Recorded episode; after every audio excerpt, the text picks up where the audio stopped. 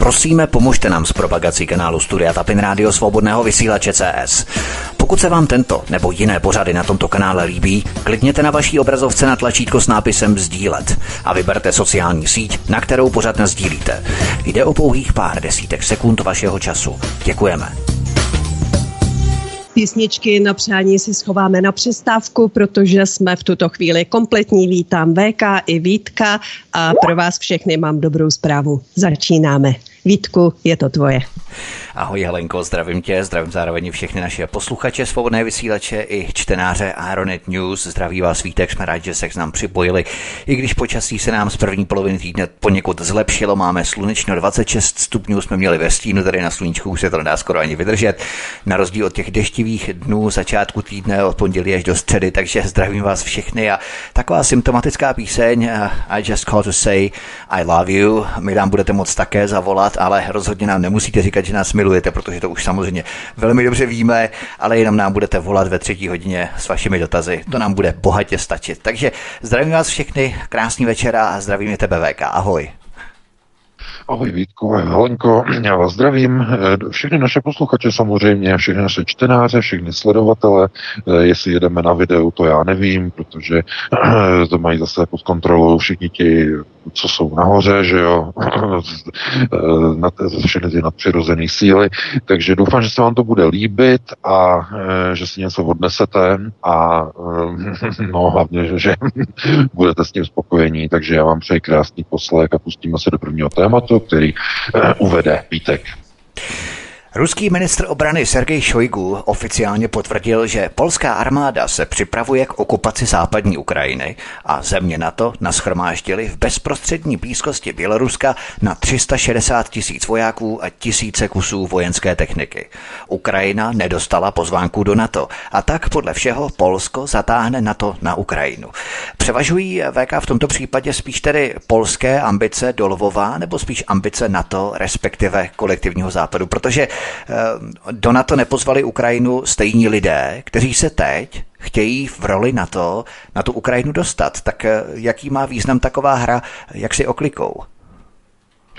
No, já eh, zrovna odpovím teda jako úplně jiným tématem, protože to bude jako do toho přímo zasunuté, protože to zase, já začínám tradičně, už to taková tradice to začíná být, že začínám tématem eh, posledního článku, o kterým víte, vůbec nic neví, že? Tak, tak, to je tak. poslední článek, tak, přesně tak, ale ten je, ten, je, ten je taky z Ukrajiny, ale velmi zásadní, protože jistě víte, nebo už vlastně včera to začalo vlastně unikat na sociální sítě, především na ukrajinské a na ruské, nebo vlastně už předevčírem, eh, protože Ukrajina eh, nemá lidi, nemá vojáky na frontě a chystají se další mobilizace, ale na Ukrajině začaly odvádět ty skupiny lidí, které dosud pro odvody byly naprosto vyloučené a máte v posledním článku na Aeronetu exkluzivní video e, z vojenské zprávy ve Vinici, e, kde ukrajinská rodina natočila srdcerivné video, e, šli se stěžovat na centrální oblastní odvodovou vojenskou zprávu ve Vinici, že vojenská zpráva poslala povolávací rozkaz a rozkaz k odvodu Eh, jejich eh, mentálně retardovanému a psychicky nemocnému synovi, který je od dětství eh, invalidou třetího stupně, mentálně postižený, dostal povolání k odvodové mobilizační komisi a v Šarhorodu, tedy v městě v Vinické oblasti, místní posudková lékařská komise rozhodla, že je schopen vojenské služby se zbraní bez výhrad.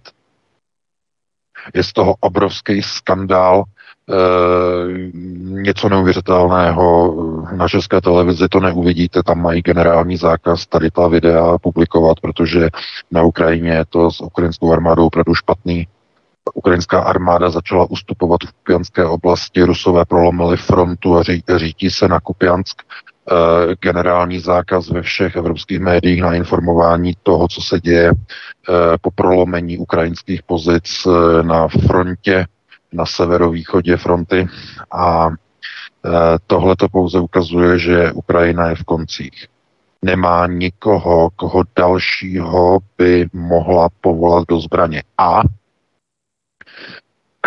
odvodní úřady začaly tedy odvádět 16-leté, 15-leté kluky v posledních dnech. Já jsem publikoval několik článků, máte tam fotografie z těch hřbitovů.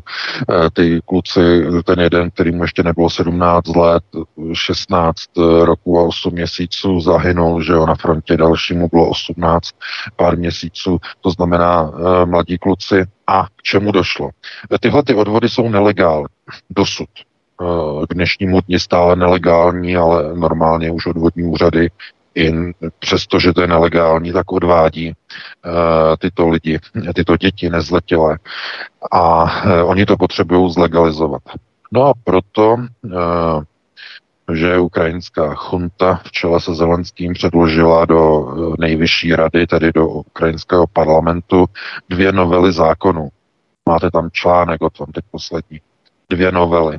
Ta jedna novela zakazuje vycestování chlapcům eh, z území Ukrajiny ve věku 16 let a starší.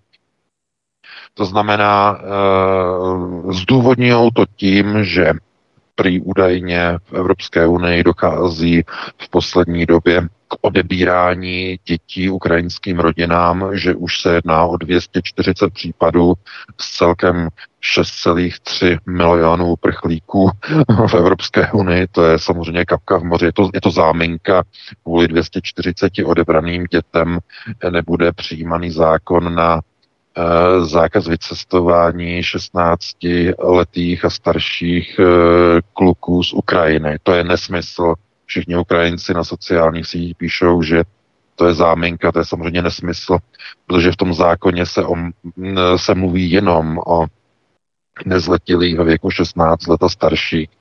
Tam se nemluví o 12-letých, 10-letých dětech, kteří jsou hlavně předmětem odebírání z rodin, uprchlických rodin v Evropské unii. Sociální služba zjistí, že uprchlická rodina z Ukrajiny má nějaké problémy, nepracuje a sociálka jim sebere dítě, e, ale těch 240 případů e, se týká především takzvaných minors, Eh, tedy eh, dětí, nezletilých dětí do 12 let. A toho se ten zákon, který teď chystá ukrajinský parlament, vůbec netýká. Ten se týká jenom nezletilých od 16 let výše.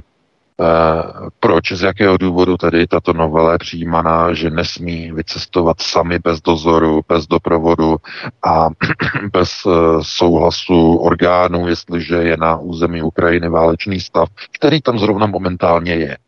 Proč? Z jakého důvodu? No, protože se chystají mobilizace a budou odvádět ročníky 16 a výše. To znamená eh, študáky ze středních škol a z učilišť budou odvádět.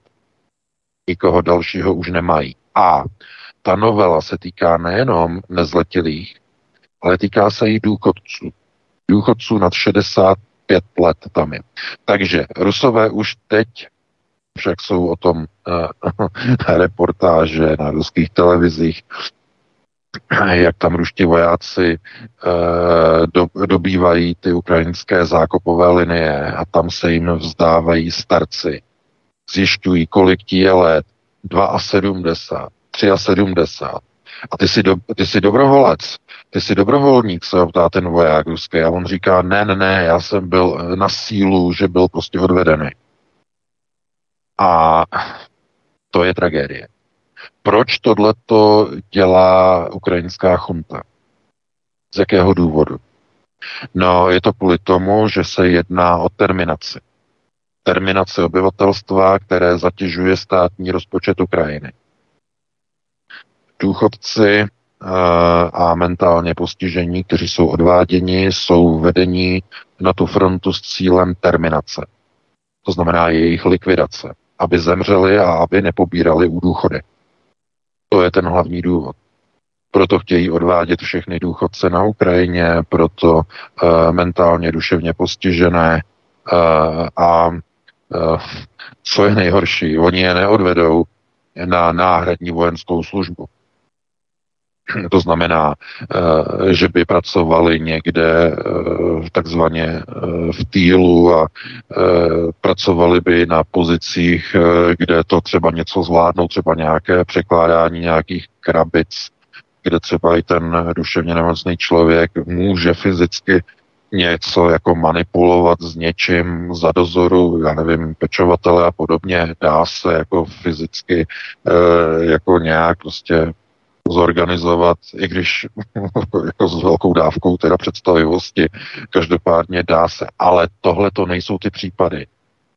Oni jsou přímo odvedeni u odvodní mobilizační komise jako, jako vojáci schopní boje se vším všude a takzvaně bez výhrady. Co to je? No to je likvidace těch, těch, těch nezletilých dětí. Můžeme mluvit o dětech, že jo, ještě není 18, tak to je jasný, že jo, jsou ještě nezletilé ke všemu.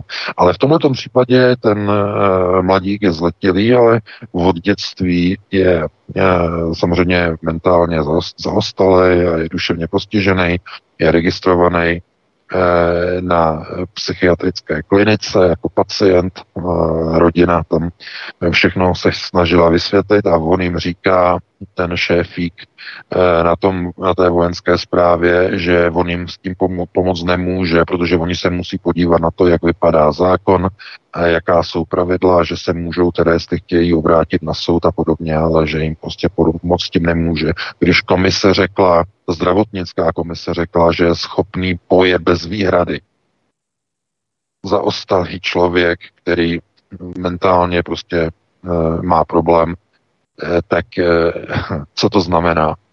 Znamená to, že AFU, e, ukrajinská armáda, chce vyhrát s takovými nemocnými, postiženými lidmi válku proti ruské armádě? Je tady někdo, kdo by si to myslel? Ne. Samozřejmě, že ne. Co, co tím teda sleduje Zelenský a jeho chunta? No, je to genocída národa. Je to program, eh, je to program eh, podobný, jako měli nacisté za druhé světové války. Eh, máte tam v článku v rámci tedy programu Lebensborn.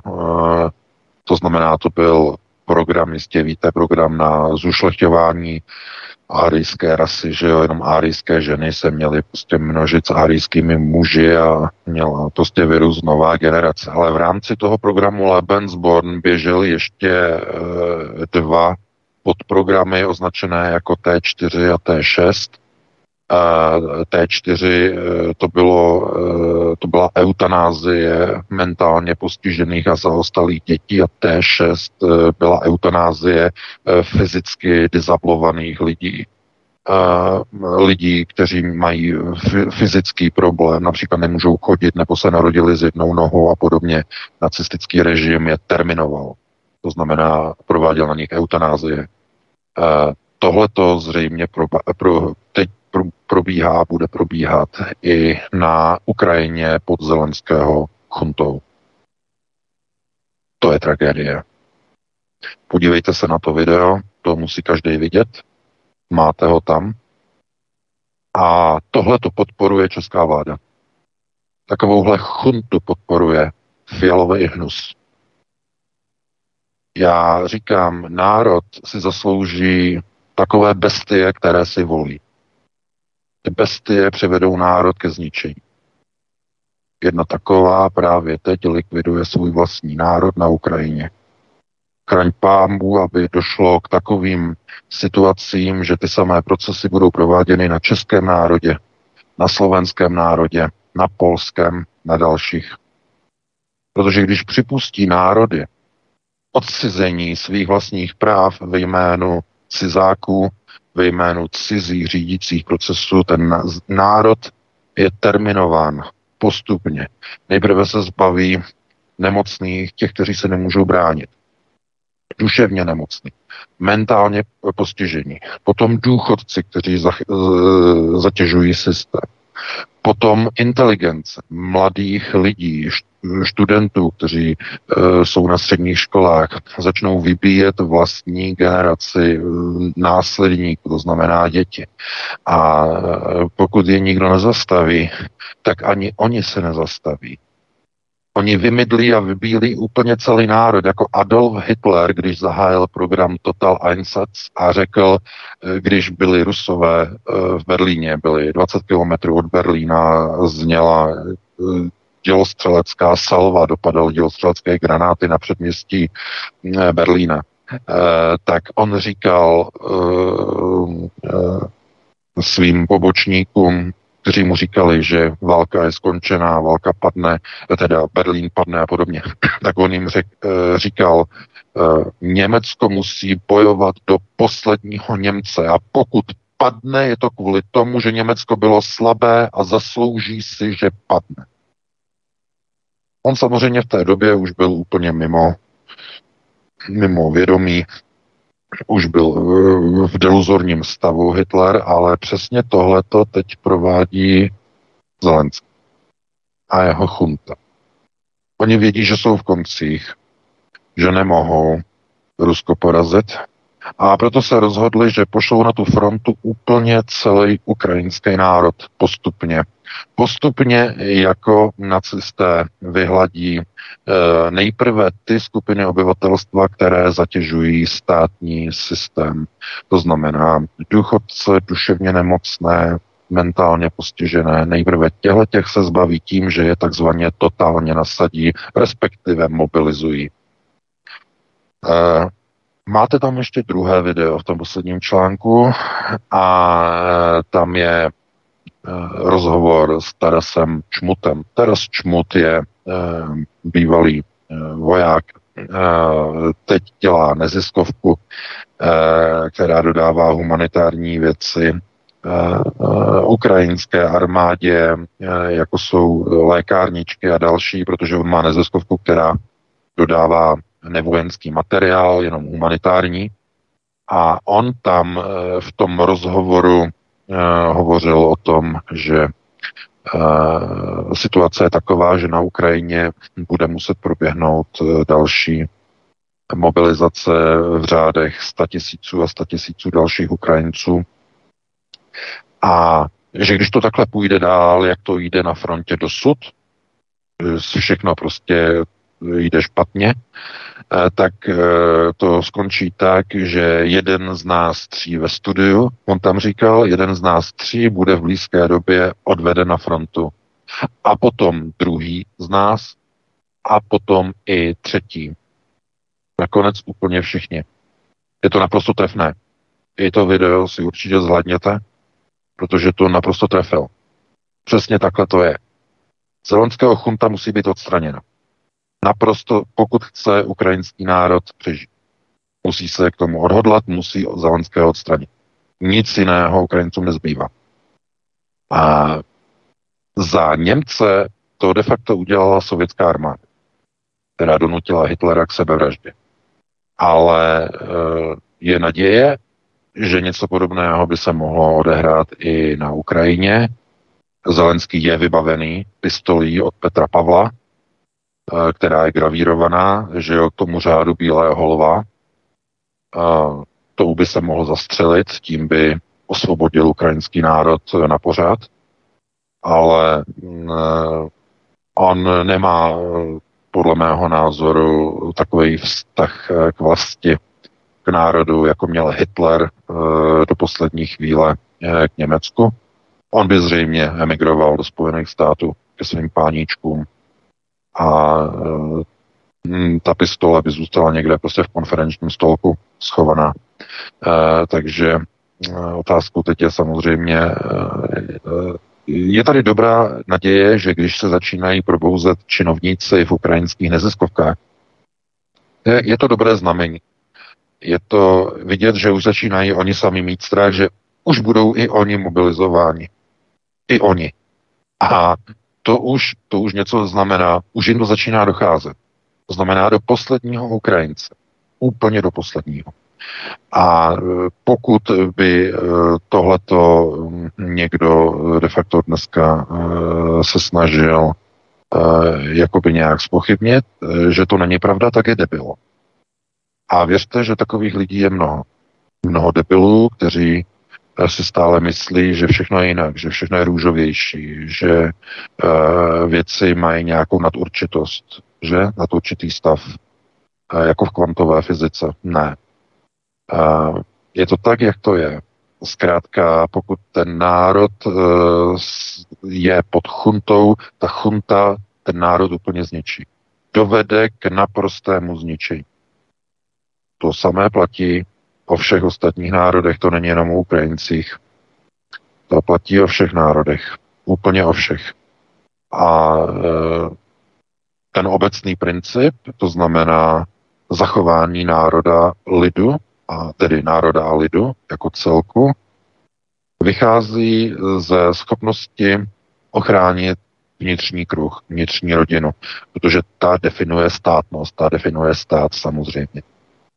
A proto nepřítel, globální nosatý nepřítel útočí na princip svaté trojice, muž, žena, dítě. Proto se snaží přešívat děti. Děti, aby si určovali, jaké můžou mít přešité pohlaví, třetí, čtvrté, dva, sedmdesáté pohlaví a podobně, eh, co probíhá ve Spojených státech. Proto nepřítel se snaží eh, zaútočit na vnitřní kruh rodiny. Já zdůraznuju, to je s přesahem.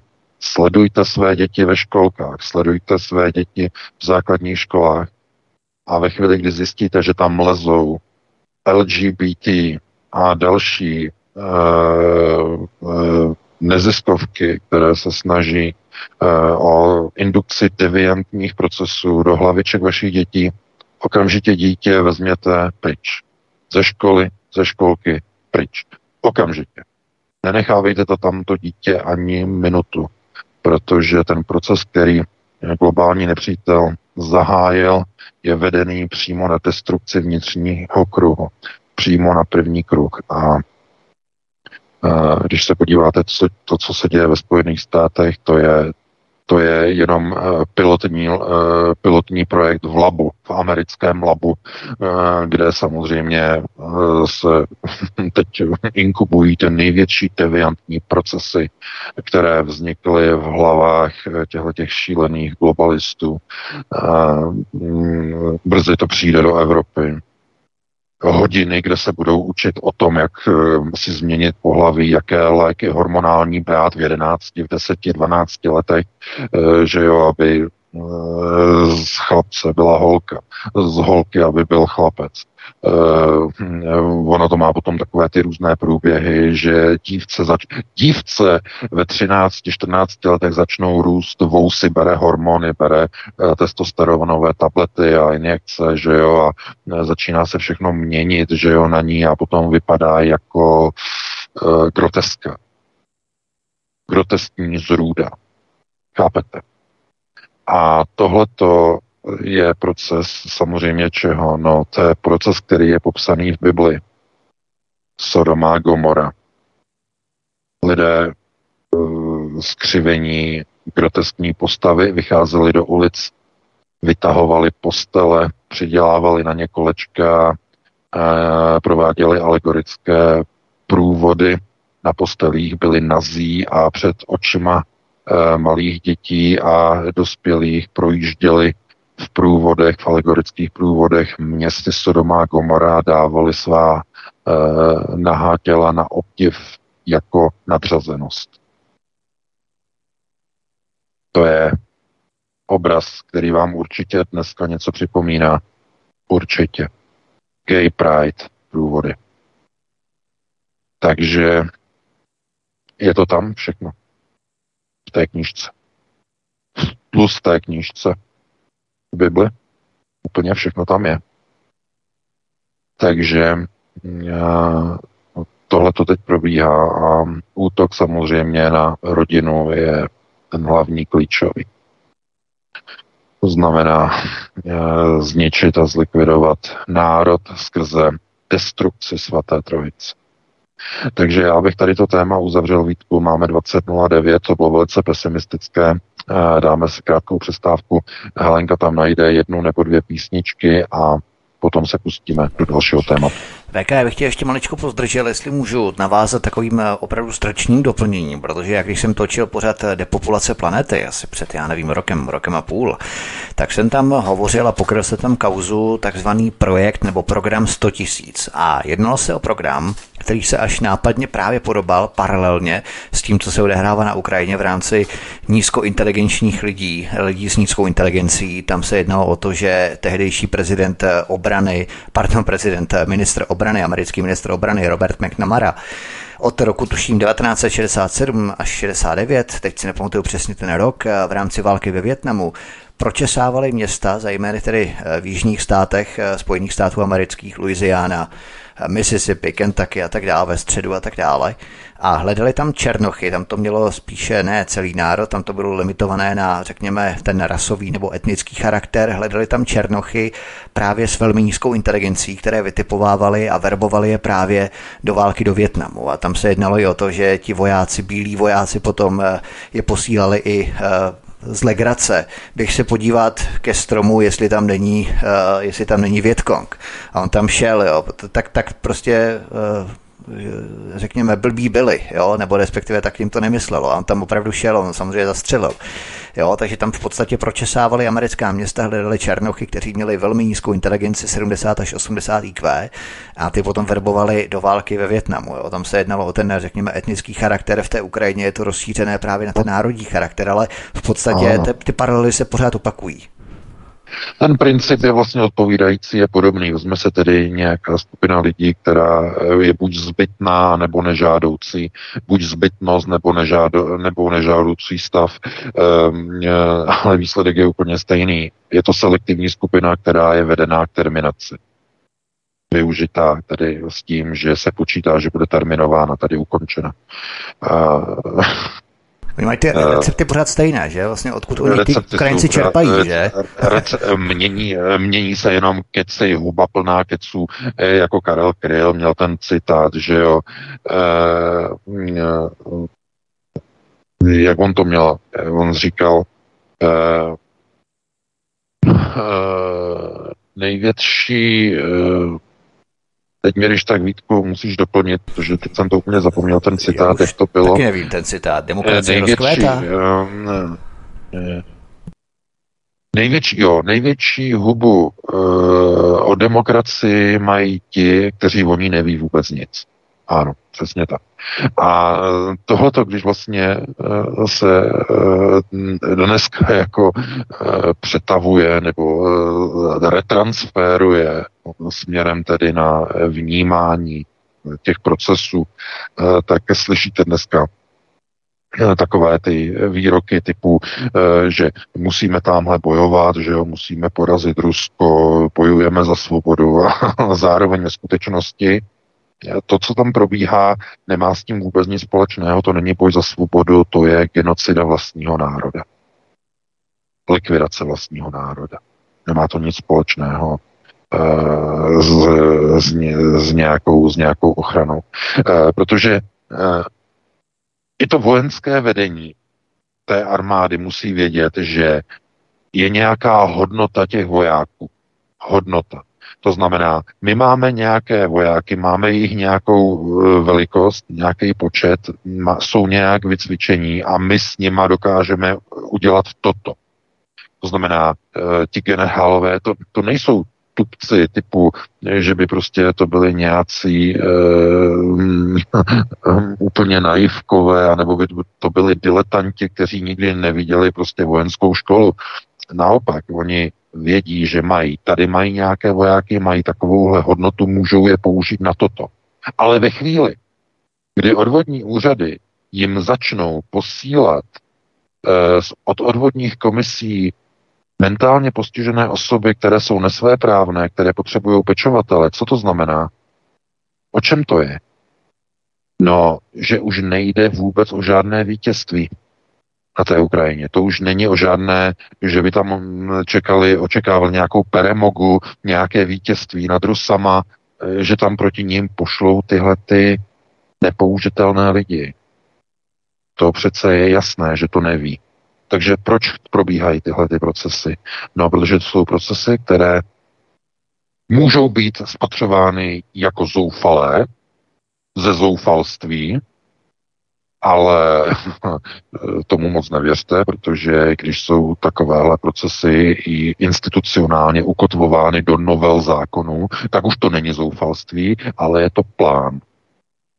Je to součást plánu na eh, zbavení se určitých skupin obyvatelstva, které jsou pro ten nacistický režim na Ukrajině nežádoucí.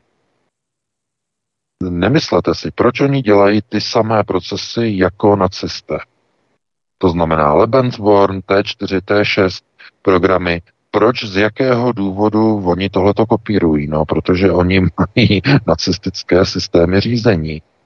Oni se dívají na ty důchodce jako na něco, co zatěžuje státní rozpočet. Dívají se na mentálně a duševně postižené jako na něco, co e, zatěžuje jejich zdravotní a sociální systém úplně stejně a odvádět eh, vlastní eh, mladé eh, studenty a nezletilé děti. No, kdo to dělal? No, to dělali zase nacisté v roce 45. Odváže, odváděli mladé, mladé kluky.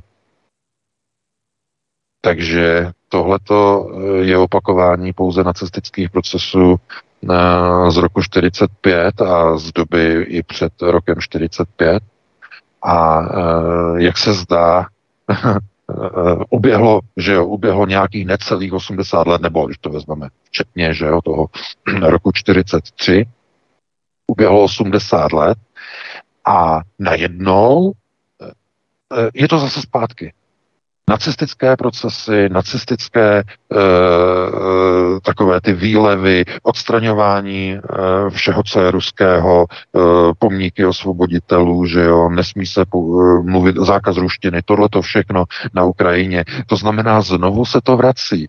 Znovu. No a kolik je to těch 80 let? No, to jsou přibližně tři generace. Tři generace lidí. 75 let přibližně. A ty tři generace, proběhlé generace, jakoby stačí k tomu, aby se znovu mohly zrecyklovat procesy, které už jednou probíhaly. Nacistické procesy, nacifikační procesy řízení. Říkáš něco jiného, tak tě zablokujeme. Píšeš něco jiného, tak tě zablokujeme. Uh, on říká něco jiného, co neříkáme my, a proto je dezinformátor, konspirátor, putinovský agent, dezolát, eh, hoaxer a dostane hned spoustu, spoustu nálepek, který, eh, které na ně nalepí prostě na ty lidi a eh, de facto eh, to je jenom ten začátek, že? Dehonestace, diskreditace, kriminalizace, likvidace že postupně, to znamená eh, takzvaný eh, odporový gradient, máte na to vysvětleno, co to je, tak tam to najdete, ty stupně. Takže kde už jsme? Eh, nejdřív byla bagatelizace, že no to už je dávno pryč samozřejmě, potom nastoupila diskreditace, že jo, diskreditování, potom dehonestování ad hominem, potom kriminalizace, zavírají do kriminálu za to, že šli dělat demonstraci, a potom likvidace. A ta likvidace může být ekonomická, sociální a nebo fyzická. Vidíte? A to je odporový gradient, kde se nacházíme už de facto úplně na, samé, na samém uh, skoro vrcholu. Takže to uh, je na zamyšlení a my si dáme tu přestávku Vítku. Uh, Helenka tam najde nějaké písničky pěkně. Tak, dáme si, dáme si přestávku. My jsme zablouvali trošku to Polsko a na to, eh, čím jsme v podstatě začali, můžeme to začlenit do dalších témat, které tady máme nachystané po písničkách. Takže Helenko, co si zahrajeme? Celkem tři písničky. Hudební přestávku odstartuje česká hudební skupina Lucie, která je u posluchačů velice oblíbená, a to hitem Oheň. Prosíme, pomožte nám s propagací kanálu Studia Tapin Rádio Svobodného vysílače CS. Pokud se vám tento nebo jiné pořady na tomto kanále líbí, klikněte na vaší obrazovce na tlačítko s nápisem Sdílet a vyberte sociální síť, na kterou pořád sdílíte. Jde o pouhých pár desítek sekund vašeho času. Děkujeme. Taková byla první hudební přestávka a my budeme pokračovat dalšími tématy. Vítku, VK, Půjdeme na další téma, které tady máme jako druhé. Západ prodlužuje válku na Ukrajině kvůli tomu, že z ukrajinských dluhopisů se stává nejvýnosnější portfolio na světě. Jehož výnosy možná zaplatí americký daňový poplatník. Bývalý ekonom Mezinárodního měnového fondu a strateg Bank of America zboural poslední iluze o Ukrajině. Amerika ničí Evropskou unii, aby zachránila vlastní dolar a používá k tomu vydírání, terorismus a sabotáže evropských plynovodů. Takže vedle vojensko-průmyslového komplexu jsou hnacím motorem, konec konců jak jinak eh, u každé války, dluhopisy a peníze. Proto se vždycky vlastně najdou důvody, jak ve válce pokračovat místo toho, aby se usedlo k mírovému stolu, že? No ano, samozřejmě, ale já bych to trošku odsunul ještě na jedno z vedlejší téma, které zase nebylo předmětem žádného článku, ale je velmi zásadní. Eh, určitě jste zaregistrovali ten obrovský skandál v České republice. Mm, ukrajinský migrant eh, znásilnil nezletělou dívku, potom ji zabalil do pytle a schodil ze srázu, že jo? A, Všichni se to snažili umlčet, ututlat, ale byl to tak, je to tak obrovský skandál, eh, který eh, vlastně nám ukazuje na to, co všechno přichází do České republiky. Jaký materiál, jaký lidi, jaký bestie. Neprověřit. Bez uh, kriminálního background checku. Bez kontroly. Komu za to poděkovat? Fialovému hnusu a jeho Melody Boys. Celé jednoznačně. A ta dívka to přežila. Zaplať pámbu. Ale to trauma, které si ponese celý život, to jí nikdo už z hlavy nevymaže. Bude na práškách, zřejmě e, má, bude mít zničený nervy. E, my samozřejmě přejeme, aby se z toho dostala, ale co se nepovedlo dneska, může se povést zítra. To je těsivé konstatování toho, jak dopadá neřízená a nezvládnutá, dezorganizovaná migrace prchlíků, které už systém nezvládá. Kolikrát jsme o tom hovořili. Každá země může přijímat jenom tolik uprchlíků z jakékoliv země, eh, která je rozvrácena válkou nebo nějakým konfliktem, jenom na to, co ta země je schopná zvládnout.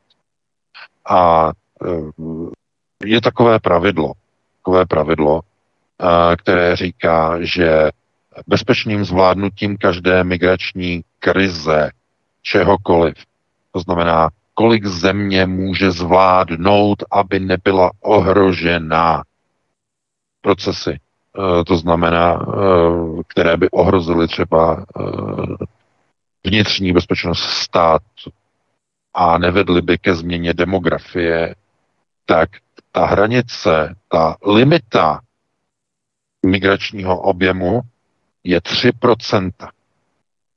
3% k současnému stavu obyvatelstva je možné přijmout uh, uprchlíky v objemu 3%.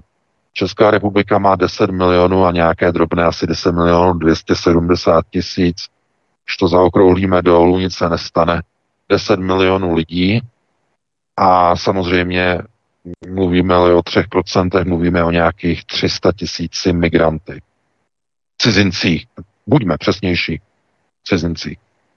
Jenže Česká republika má momentálně na svém území jeden a čtvrt eh, milionu, eh, nebo ne, to číslo je mnohem větší. Eh, to číslo se pohybuje už 1,5, myslím 1,6 milionu cizinců, kteří nejsou občany České republiky, ale mají na území České republiky některý z pobytových titulů, statusů. A trvalý pobyt, přechodný pobyt. 1,6 eh, milion, včetně těch uh, ukrajinských migrantů. A to už je, to už nemluvíme o 3%, to už je 16%. A uh, jestli tedy v takové situaci někdo považuje za normální, že my přijmeme nějakých 300, 400, 500, 600, 700 tisíc migrantů z Ukrajiny, průběžně přijdou, odejdou, že to neovlivní bezpečnost daného státu, no tak je tedy, to je velký, obrovský hazardér. Protože je jasné, že e, taková země potom bude vystavena bezpečnostním hrozbám, protože přijde příliš mnoho lidí, kteří by za normálních okolností nikdy výzum nedostali, nikdy by nepřišli, nikdy by nebyli vpuštěni, protože mají nějaký problém z minulosti a podobně. Samozřejmě, že někdo řekne, e, někde je prvo, takzvaně prvoproblém nebo prvozávada, že jak říkali STBáci a SMBáci, on je prvozávadový, že jo, prvozávada. E, někdo, kdo udělal nějaký průser poprvé, měl čistý rejstřík, že jo, a on je prvozávodový. Takže prvozávada samozřejmě ano, ale Když někdo e, znásilní nezletilou holku, e, zabalí do připraveného pytle, příprava, dámy a pánové, příprava, příprava vraždy, samozřejmě, zcela jednoznačně. Jestli prokurátor z toho neudělá pokus o vraždu e, s takzvanou přípravou, to znamená naplánovanou, tak to znamená, že Ukrajinci budou mít, mají, mají prostě protekci. Jo. Tohle to musí prokurátor skutečně mu napařit do životí. Za tohle musí být do životí. Nic jiného. A co, co z toho vyplývá? No, vyplývá z toho to, že když dojde k takovému incidentu, tak média koukají na to, jak to, jak to ututlat. A když už to nejde ututlat, když už prostě to uteče, je to příliš brutální, eh, tak se, eh, tak se vypínají diskuze. jo, vypnou se diskuze. Jo, odstraní se diskuze dole, jak všichni ti mainstreamoví prostě bojovníci, že jo, e, že jo, chceme, abyste tady e, prostě diskutovali slušně, ale pro jistotu vypneme diskuzi, protože je to téma, kdyby prostě lítali blesky směrem na Ukrajinu, ale ani ne na Ukrajinu. Víte, na koho by lítali blesky v těch diskuzích, v těch zavřených diskuzích? No, lítali by na vládu na vládu Petra Fialy, na jeho nezvládnutou migrační a azylovou politiku té vlády, která má sama se sebou spousty problémů. Kápete? Víte, na Ukrajině eh, je bezpečný stav. Proč? No, protože tam Ukrajinci jezdí normálně drahami českých drah. I regiojetem tam jezdí na dovolenou na Ukrajinu minimálně do té západní části, respektive e, na západ od Dněpru. Jezdí úplně normálně do Kyjeva vlakama. No když tam můžou jezdit na dovolenou, tak by se tam mohli vrátit úplně ne. A když třeba bydleli na e, východním e, břehu Dněpru, někde v té oblasti, kde, která je blízko fronty, tak proč nejsou zřízeny uprchlické tábory někde na západní Ukrajině? Proč je to v Evropské unii? Proč České republice. Tak nechť tedy Evropská unie spustí nějaký finanční dotační program, když eh, a ať to dělá, jako je to v Turecku. Stejný model, turecký model. Jaký je turecký model? No, od roku 2015 Evropská unie posílá Tajipu Erdoganovi na zadržování arabských migrantů v tureckých uprchlických eh, táborech přes, eh, kolik to je to číslo, myslím, 6,5 miliardy eur ročně posílá Erdoganovi. No, tak podobnou sumu, eh, ať tedy pošle na Ukrajinu, tam by to samozřejmě rozkradli v korupci, odklonili, ale ne, ať to pošle tam a tam ať vzniknou teda ty uprchlické tábory. A já věřím, že do těch uprchlických táborů by Rusové žádné rakety prostě neposílali. Oni neposílají ani e, na sídliště v Kijevě, ani do bytovek nikde je tam neposílají, že? Oni e, cílí na různé trafostanice a podobně. E, takže to je prostě prostor, který je relativně, já neříkám úplně, ale relativně bezpečný a oni tam klidně můžou být. Oni nemusí být v Evropské unii. Vůbec ne. Vůbec, ale opravdu fakt. A třeba, je třeba z politiky o tom začít mluvit. Začít posílat prostě e-maily do sněmovny, aby se o tom začalo mluvit. Návrat ukrajinských migrantů zpátky do bezpečných zón a prostorů na Ukrajině. Udělat z toho program ať se toho chopí e, eh, SPD, e, eh, tak říká, že je teda alternativní, tak ať teda spustí program návratu ukrajinských uprchlíků do bezpečných zón na západní Ukrajině. Ať spustí program v Evropské unii, který by vyzval ke zřízení uprchlických táborů v západní Ukrajině podle vzoru Turecka. Když může Evropská unie platit Erdoganovi na provoz uprchlických táborů v Turecku pro arabské migranty, eh, pro migranty z Ázie a Blízkého východu, eh, aby je tam Erdogan zadržoval, aby neproudili do Evropy, tak přece může Evropská unie zafinancovat i tyhle ty uprchlické tábory mm, v, eh, v prostoru západní Ukrajiny. Celé jednoznačně. Takže to chce jenom prostě tu politickou vůli nestavět se prostě jenom mít nějakou koncepci, že jo, i ta opozice přece v tom parlamentu musí mít nějakou, nějakou koncepci, nějakou politickou koncepci, říct, podívejte se, eh, nemůžeme přece se o ně starat pořád. A když tam jezdí na dovolenou, znamená to, že tam je bezpečno, takže pojďme udělat program, aby jsme postupně tam navrátili ty Ukrajince. A když tam uh, uděláme nějaké programy, budou tam moci fungovat úplně normálně. Když tam můžou být na dovolenou, tak tam můžou být normálně. Potom prostě není žádná diskuze. A musí tam být politik, který tenhle ten program začne jet. To znamená věcně. Víte, ono je to jako pohodlný v té sněmovně, prostě tam jako jenom tak jako hlasujeme pro, hlasujeme proti, zdržíme se. Tři možnosti, že? ale eh, ve skutečnosti ta politika eh, by se měla dělat trochu jinak, minimálně pokud by měla mít nějaké vlastenecké ukotvení a nějaké alespoň dílčí výsledky. Já neříkám, že to projde, že to tam prohlasují. Pěti koalice řekne, ne, my je tady chceme eh, ty Ukrajince všechny nechat, ale to by byla aspoň munice pro tu opozici. Potom by opozice mohla říkat, Vidíte, my jsme tady měli program na e, vytvoření uprchlických táborů na západní Ukrajině, ale vláda Fialová chce ty Ukrajince si tady nechat. Vidíte, máme na to důkaz. Oni nechtějí, aby ti Ukrajinci odjeli. A ta koalice by to mohla, a tedy ta opozice by to mohla proti koalici použít. To znamená, ten proces by byl nastartovaný. A už by to nešlo spochybňovat. Fiala by nemohl spochybňovat, že, že to je dezinformace, začal by ručičkama rozhazovat, že jo, jako opratěma, že to není pravda, že tam, není, že tam je bezpečno, není to pravda.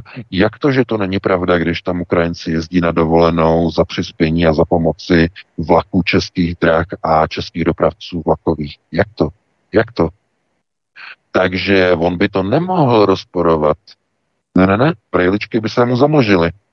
Nemohlo. A opozice by to mohla využít, jenže jenže potom se podíváte, kdo tam je v té opozici. Vidíte tam hnutí ANO, které až na výjimky hlasovalo pro americkou okupační smlouvu DCA, rozmístění amerických vojsk v České republice. Hlasovalo skoro celé ANO, až na nějaké výjimky. Eh, SPD samozřejmě byla proti, jako zaplať pámbu za to, ale zkrátka ten výsledek je takový, že u těch zásadních klíčových věcí v té politice e, se nakreslí nějaká ostrá linie, ale ono to nestačí tu linii nakreslit jenom u smlouvy DCA. Je třeba tu linii kreslit i právě v těch procesech okolo Ukrajinců. To znamená, ne jako, že oni jsou jako uprchlíci kvůli tomu, že tam je válka. Ne, ne, ne, ať to teda říkají ti politici tak, jako je, jak to je. Válka tam není, válka je tam pouze na východě té Ukrajiny. Protože do, té, do toho zbytku té Ukrajiny jezdí Ukrajinci na dovolené. Dokonce s dětmi. S dětmi jezdí do válečné zóny, dámy a pánové. Jaký chcete důkaz více, že tam je bezpečno na té západní Ukrajině? Jaký chcete více důkaz?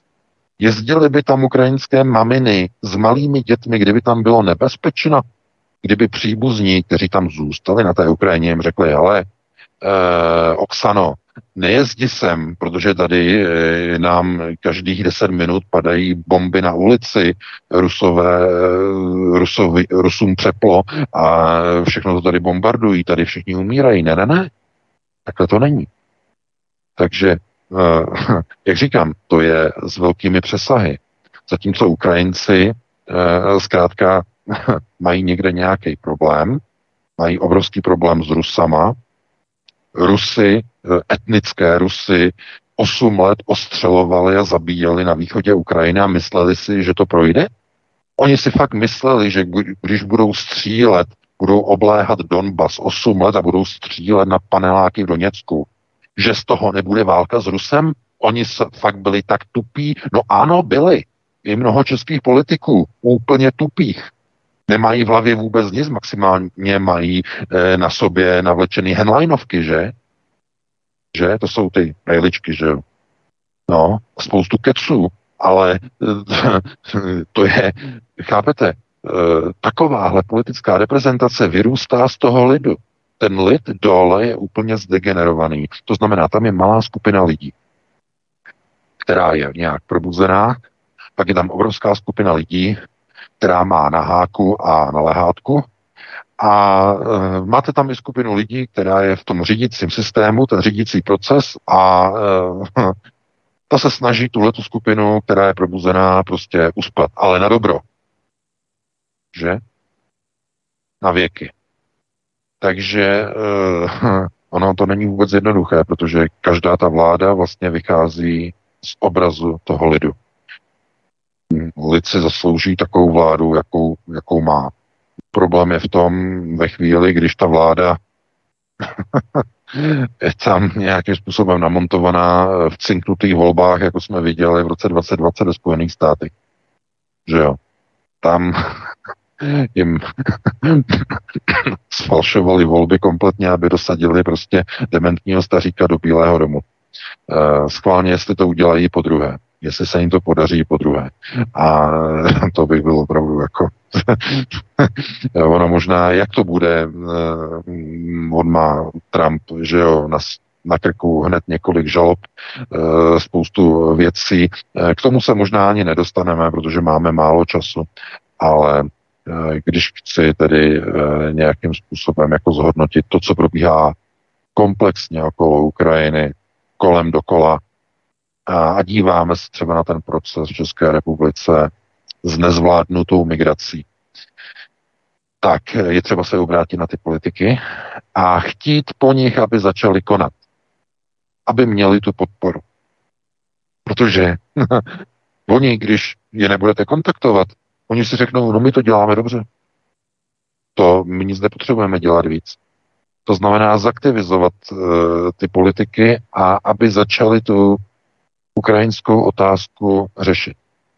Protože, podívejte se, Nejdřív to byly takové různé problémy v různých parcích a že jo, různé nadávky a postrkování na benzinových pumpách, různé konflikty s romskými spoluobčany a v Brně různé konflikty a tak dále a pobodání nožem, že jo, a tak dále a tak dále. A podívejte se, ono to pokračuje tím, že už se dokonce znásilňují nezletilé dívky a e, po e, znásilnění on e, v domění, že je mrtvá, protože ona hrála mrtvou, tím si zachránila život. On ji do připraveného pytle jí e, zabalil a schodil z toho srázu. Že Ona to přežila. A plánovaná, že úkladná, úkladná vražda spojená se znásilněním. Pokus o úkladnou vraždu spojený se znásilněním. Za tohle to musí dostat do životí. Budeme to sledovat, tu kauzu, jednoznačně, kolik dostane, jaké tam budou obrovské tlaky ze strany Ukrajiny, ze strany, ze strany Fialy a ze strany eh, jeho Melody Boys, jako, že to, to, to, to, to, to, aby to náhodou někde neudělalo nějaké špatné světlo, eh, takže to se bude muset sledovat a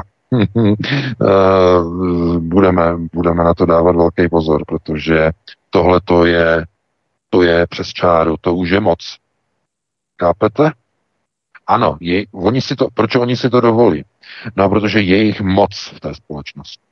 Je jich moc. A vidí, že mají podporu státu. Mají podporu vlády. Nikdo je nenutí k tomu, aby si zbalili saky paky a vrátili se zpátky na Ukrajinu, kam jezdí maminy, ukrajinské maminy s dětma v létě na dovolenou. Takže takhle bych to uzavřel, to je další téma Vítku, máme 2056. Eh, do dalšího se pustíme nebo nepustíme, nebo máme ještě nějaké téma, Vítku? Máme sice VK, ale na čtyři minuty, respektive bychom asi hodně přetáhli, já bych to poslední téma nějakým způsobem členil třeba i do nějaké otázky posluchače, kterou nám bude klást, respektive tobě třeba, nebo nějakou variací, takže bych to téma vynechal úplně, jestli souhlasíš. Dobře, dobře, dobře, dobře. No tak si dáme nějakou tu písničku, Halenka tam najde nějakou Itálii, že jo, hezkou, a pustili bychom se potom do telefonických dotazů. Helenko, co si zahrajeme? Nejprve si zahrajeme písničku od Jakuba Jáky Moravčíka. Ten vydal minulý týden další song s názvem Hádali se pohan s křesťanem. Tak tady je Jakub Jáka Moravčík. Prosíme, pomožte nám s propagací kanálu Studia Tapin Rádio Svobodného vysílače CS. Pokud se vám tento nebo jiné pořady na tomto kanále líbí, klikněte na vaší obrazovce na tlačítko s nápisem Sdílet a vyberte sociální síť, na kterou pořad sdílíte. Jde o pouhých pár desítek sekund vašeho času. Děkujeme. V tuto chvíli hudební přestávka skončila. VK, Vítek jsou připraveni. Ano, Helenko, jsem tady, no, VK jsme slyšeli dvě písničky skvělé. Také, hezký večer, jste ve vysílání, můžete se ptát. Dobrý večer, zdravím vás tam všechny ve studiu. Já bych jenom chtěl říct vlastně k tomu aktérovi, co provedl s tou holčičku, jak je hodil to pito a vyhodil ho, že úplně jedno, jestli to je Ukrajinec, Arab, Cigán, Čech nebo jakýkoliv národnosti. Já vám říkám, že už teď v té věznici už jsou připravený muklovské komanda na tady toho prsačkáře. A dozorci přimouřejí oči a udělají to tak, aby vedení neponeslo žádnou odpovědnost. Protože tyhle ty vězňové, které mají tyhle ty trestní činy, jako by prcasu na, buď na důchodce, nebo na děti, nebo na cokoliv, tak ty jdou prostě, ty mají už potom v kartě Monku, jakoby M, O, N, jakoby možná oběť násilí a jdou na oddíl Pampelišky. Tam jsou prostě sami takovýhle. A tyhle ty vězněme už to prostě vědí v té věznici, že to je prkačka. Teď oni chodí na návštěvy a ty jejich příbuzní už taky jako říkají, jak to tady je v tom civilním sektoru a Ukrajinci a toto, takže tam všechny návidějí. A sami Ukrajinci vám garantují, že takového člověka tam sami sejmou. Sami Ukrajinci. To je jenom to, že jsem vám chtěl říct, jak to tam dopadne pro něj. Taková je jeho prognoza. Tak zatím hezký večer. Adio. Děkujem.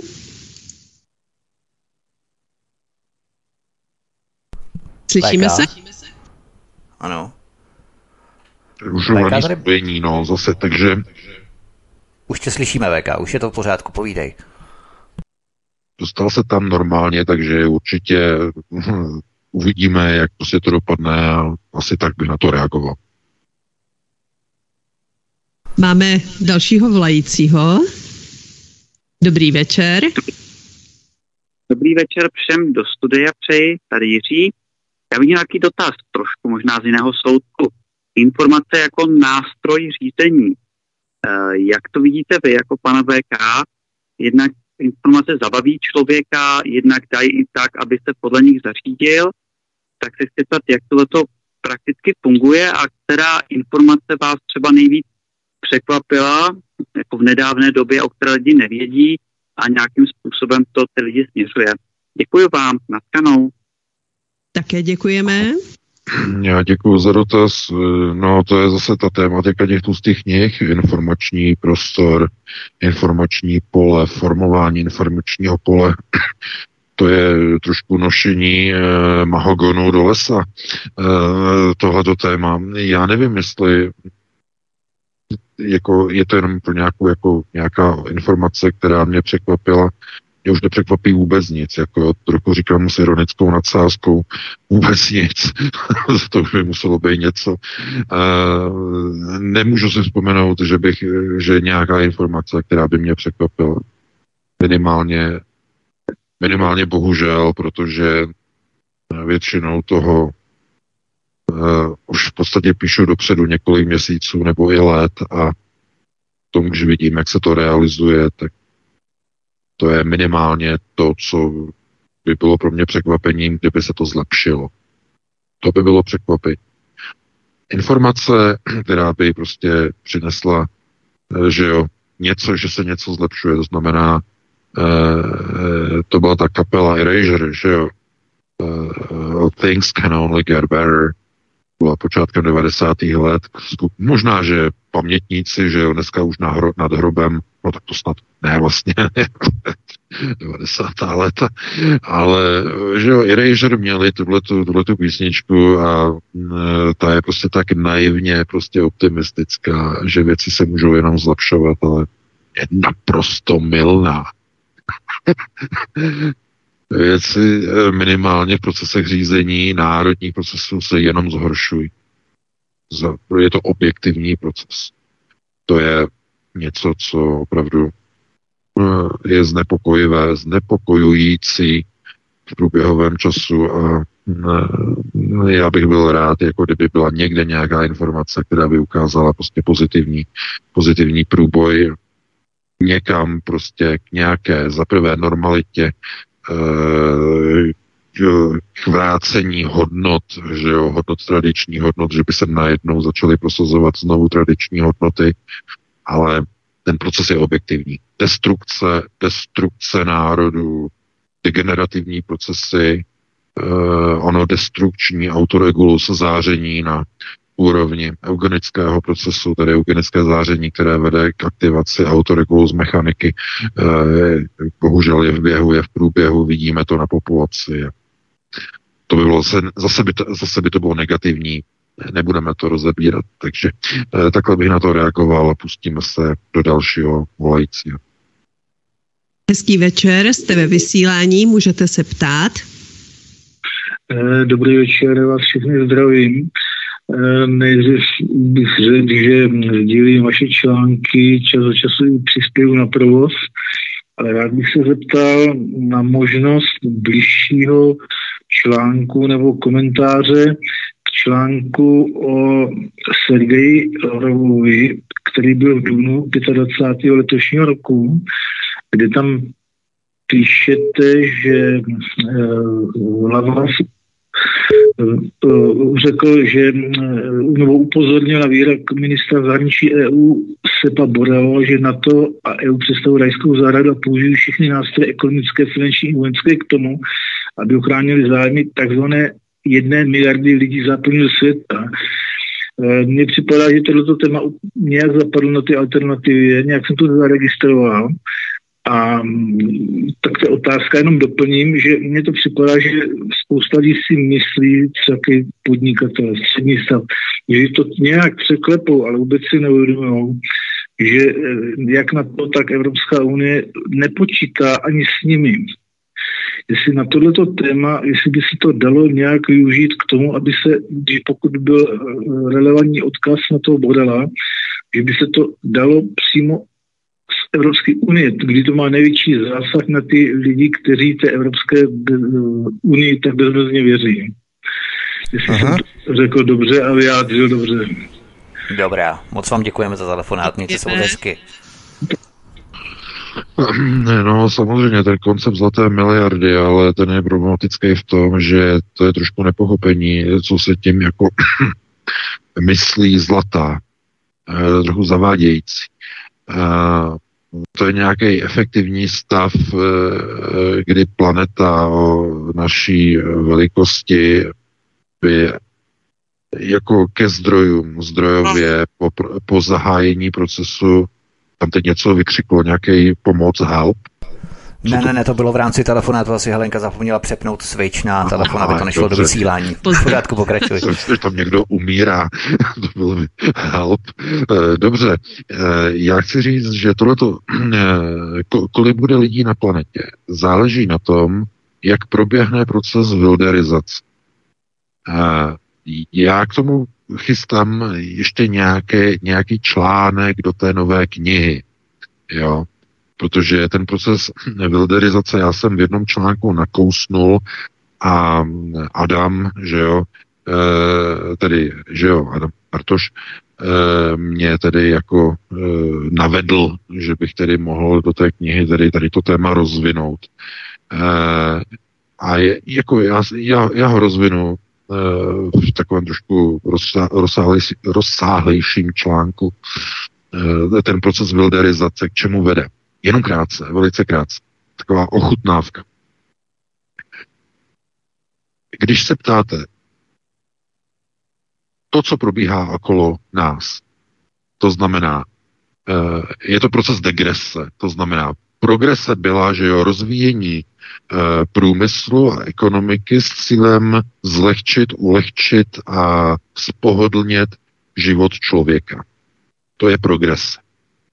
Ve chvíli, kdy člověk začne být umenčován na svých právech a na svém pohodlí ve jménu ochrany zase něčeho jiného, eh, já nevím, ptáčků, zvířátek, eh, přírody a tak dále, tak je to degresivní proces směrem dolů, je to zánik, někdo by řekl, je to proces zpátky na stromy, a to zpátky na stromy není daleko od reality. Já jsem teď četl článek e, e, novosti Eh, ruský server a eh, tam bylo o tom e, povídání, že Vladimir Putin e, nařídil ministrovi průmyslu a obchodu, aby prověřil možnosti stavby dřevěných mrakodrapů. E, dřevěných, vysok, teda mrakodrapů, to není přesný, výškových budov, věžáků. Čistě jenom ze dřeva. Dřevostavby. A z důvodu, z jakého důvodu? No, Eh, z důvodu, že stave, mnoho stavebních materiálů bylo do Ruska dováženo ze západní Evropy a než Rusko bude schopné vyrobit stavební materiály vlastní silou, eh, tak je tam možnost převze, převzetí zkušeností z Číny, eh, která vlastně už je nepoužívá, ale používala je dlouhou dobu a to byly dřevostavby opravdu výškových budov ze dřeva. Pokud se tenhle ten proces dělá z, nějaké, z nějakého nouzov, nouzového systému, že třeba nedostatek materiál, tak to je něco jiného. Ale pokud je to cílené, je to jako v Evropské unii podobně, to znamená, všechno bude eko, tak je to proces zpátky na stromy. To znamená, je to proces digrese. A ten proces wilderizace vede k tomu, že nejenom, že dochází ke zhoršování životních podmínek člověka. Má to těžší, má to dražší, eh, méně pohodlí, zase musí chodit pěšky, zase musí chodit na kole. Že jo? Nejezděte autem, jezděte na kole, že jo? jsou na to dokonce dotoční programy v evropských městech. Všude. Eh, co to je? No, je to jakoby návrat eh, do nějakého nerozvinutého stavu a ten proces vede k tomu, aby znovu na té planetě byl těžší život, aby se rodilo méně dětí, tomu pomohou indukované procesy přešívání a všech těch e, písmenek jako e, LPG, TDI, že jo, a tak dále, nebo hm, LGBTI a podobně. A e, ty tomu pomohou samozřejmě, ale co bude na konci?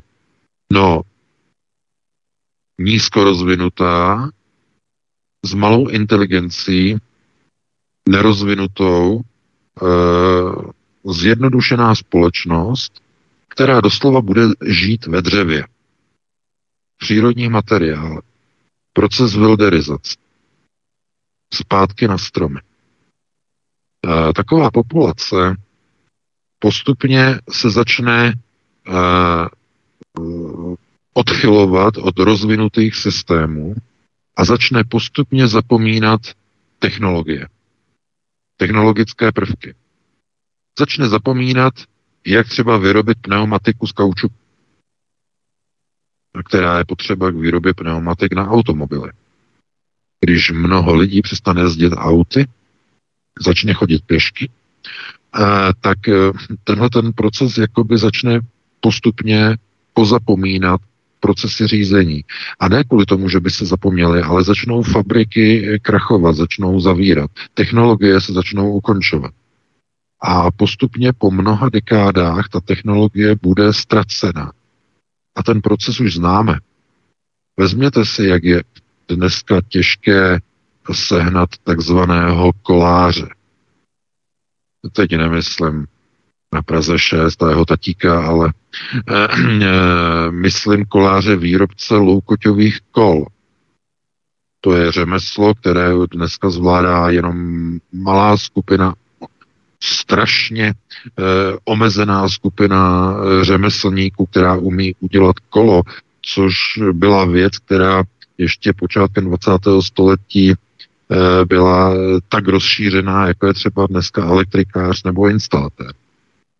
To znamená, ten proces wilderizace povede k zapomínání a k vyřazování informací a znalostí o rozvinuté společnosti. Proces wilderizace. Ten povede k vystěhování a k vyprazňování měst, která budou postupně opouštěna. Z jakého důvodu? V těch městech nebude obživa, nebude tam jídlo, lidé se začnou vracet k rukodělné zemědělské výrobě na omezených prostorech. Eh, systém eh, tohoto řízení samozřejmě povede ke snížení populace a hlavně ke snížení vzdělání, ke zjednodušování lidé začnou hloupnout, začnou být méně rozvinutí a jejich hlavním zájmem bude přežití. Práce na poli, rukodělná práce, aby se uživili. Eh, bude tam nějaké přechodové období, eh, které bude zjednodušovat eh, nároky na obživu. Cvrčci, červy, minimalizace potravinových nákladů. To znamená, lidé, aby z toho rozvinutého stavu, toho blahobytu, těch svíčkových a těch kaviárů a toho mraženého kuřecího zboží, aby se přeorientovali na skutečně tu pravěkou lesní společnost, která bude chroupat nějaké brouky a nějaké červíky. A tohle je samozřejmě věc, která uh, de facto bude uh, aplikována na takzvanou zlatou miliardu v uvozovkách. Zhruba 100 milionů uh, bude, budou řídící elity. Tyto řídící elity žádné omezení a žádné, žádný proces wilderizace mít nebudou. Ti budou stále na tom svém standardu. Budou mít úplně všechno. Tenhle ten proces, kdy bude nějaká elita a davy chudých lidí zjednodušených e, krukodělné práci na plantážích a polích, je zobrazován v mnoha programovacích filmech Hollywoodu. Mnoha. Jeden z nich určitě uh, je uh, tradiční, nebo vlastně dva. Je to hra o trůny a ten druhý je samozřejmě, no, teď si nemůžu vzpomenout na ten název.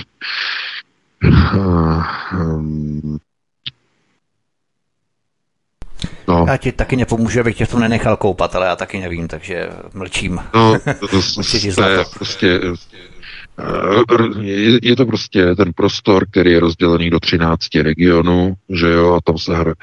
Hunger Games, ano, samozřejmě. Takže Hunger Games, teď jsem si vzpomněl. Takže to jsou dv, vlastně eh, dva hlavní vlastně programovací směry, které vlastně popisují eh, tu budoucnost. Ta řídící část bude žít v tom rozvinutí, to znamená v tom systému, který je pokročilý a bude mít pokročilé zbraně, aby ovládal všechny ty zjednodušené a primitiz, primitivní a primitivizované části populace, té takzvané jedné miliardy. Totální kontrola nad obyvatelstvem.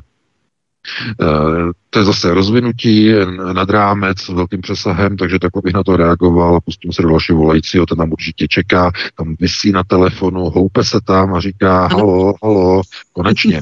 Takže už jsme tady. večer, můžete se ptát. Ahoj, dobrý večer. Dobrý večer. Jsem na telefonu. Ano, jste ve vysílání. Mohu mluvit. Uh, takže zdravím Helenku, Vítka, vynikajícího VK. Uh, chci se zeptat. Uh, Vondrášek dneska mluvil na radiožurnálu o znásilnění. Ano. A teďka se ptám, jak vyhodnotí to znásilnění v Plzni? Co se bude dít? Rakušán ho asi podpoří. Bude v, rezi, v rezignaci, anebo ne? No, já děkuji za... To je všechno. Děkujeme za telefon, nic bylo zesky. No, já děkuji. Já rozhodně si nemyslím, že by kvůli eh, takovému brutálnímu činu někdo eh, z Fialovi soldátesky, že by rezignoval. Tam to, kdyby, kdyby tam je přichytli při nějakém násilném grupáči úplně všichni, tak eh, Oni by tvrdili, že se jednalo o poznávací zájezd do tajemných zákoutí eh, spolužaček a sekretářek, takže to, to ne, to, to, to, to, to nepřipadá v úvahu, tam nikdo rezignovat nebude. Naopak se bude koukat na to, kde se objevují takzvané předsudečné nenávisti a eh, kde se objevují prostě jako nějaké výzvy, že Ukrajinci ne, ne, ne a podobně. Eh, myslím si, že tam to bude takhle směrované, ale ta samotná kauza, ta bude, ta bude sledovaná a uvidíme, jak se s tím uh, jako porovnají prostě různí soudci, na které samozřejmě ze zákulisí budou vedeny strašné tlaky a z obou stran. Jak, eh, že od těch eh, lidí, kteří řeknou, hele, to musí být exemplární, tam musíme jasně dát signál, že tohle to nebudeme Ukrajincům tolerovat, tam prostě musí dostat do životí, až na ten druhou stranu, že jo, tam zase budou tlaky, hele, eh, nějakou podmínku, ono se vlastně nic, nic tak nestalo, že jo, nebo já nevím, tak dva roky, že jo, a podobně. Chápete, tam budou obrovské tlaky, tam budou mamutí mamutí eh, vlastně působení kvůli tomu, aby zkrátka to nepřerostlo tu bezpečnou mest, protože někde je potom, jako jak se říká, poslední kapka a lidi začnou demonstrovat a říkat, my už nechceme, aby ti Ukrajinci tady byli. Mají na té Ukrajině dost bezpečné prostředí na západě, když tam můžou jezdit do prdele práce, budou říkat lidi když tam můžou jezdit na dovolenou s malýma dětma, s malýma harantama, tak tam můžou bydlet i v těch uprchlických táborech. A ne, že ne. A udeřit. Že jo, hned do těch ulic, hned ty demonstrace, ať jedou Ukrajinci domů. Pošlete Ukrajince domů. Ukáčka domů, ukáčka domů, ukáčka domů. No, takže to je ono, samozřejmě. Eh, no a pak eh, je tady ta velká nečinná veřejnost, která má v pí na lehátku, knedlíková pohoda, tam jich je pěkně osm vyskládaných e, s Vomajdou, že jo, e, sledujou televizi, mají pivko, mají tam nějaký čipsy, že jo, a e, sledujou reality show. To znamená, teď je otázka, kolik lidí tahle událost probudí. Že si uvědomí, hele, tady fakt je něco už špatně.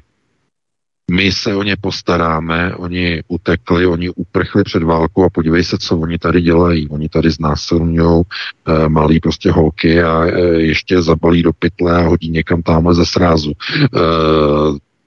chápete?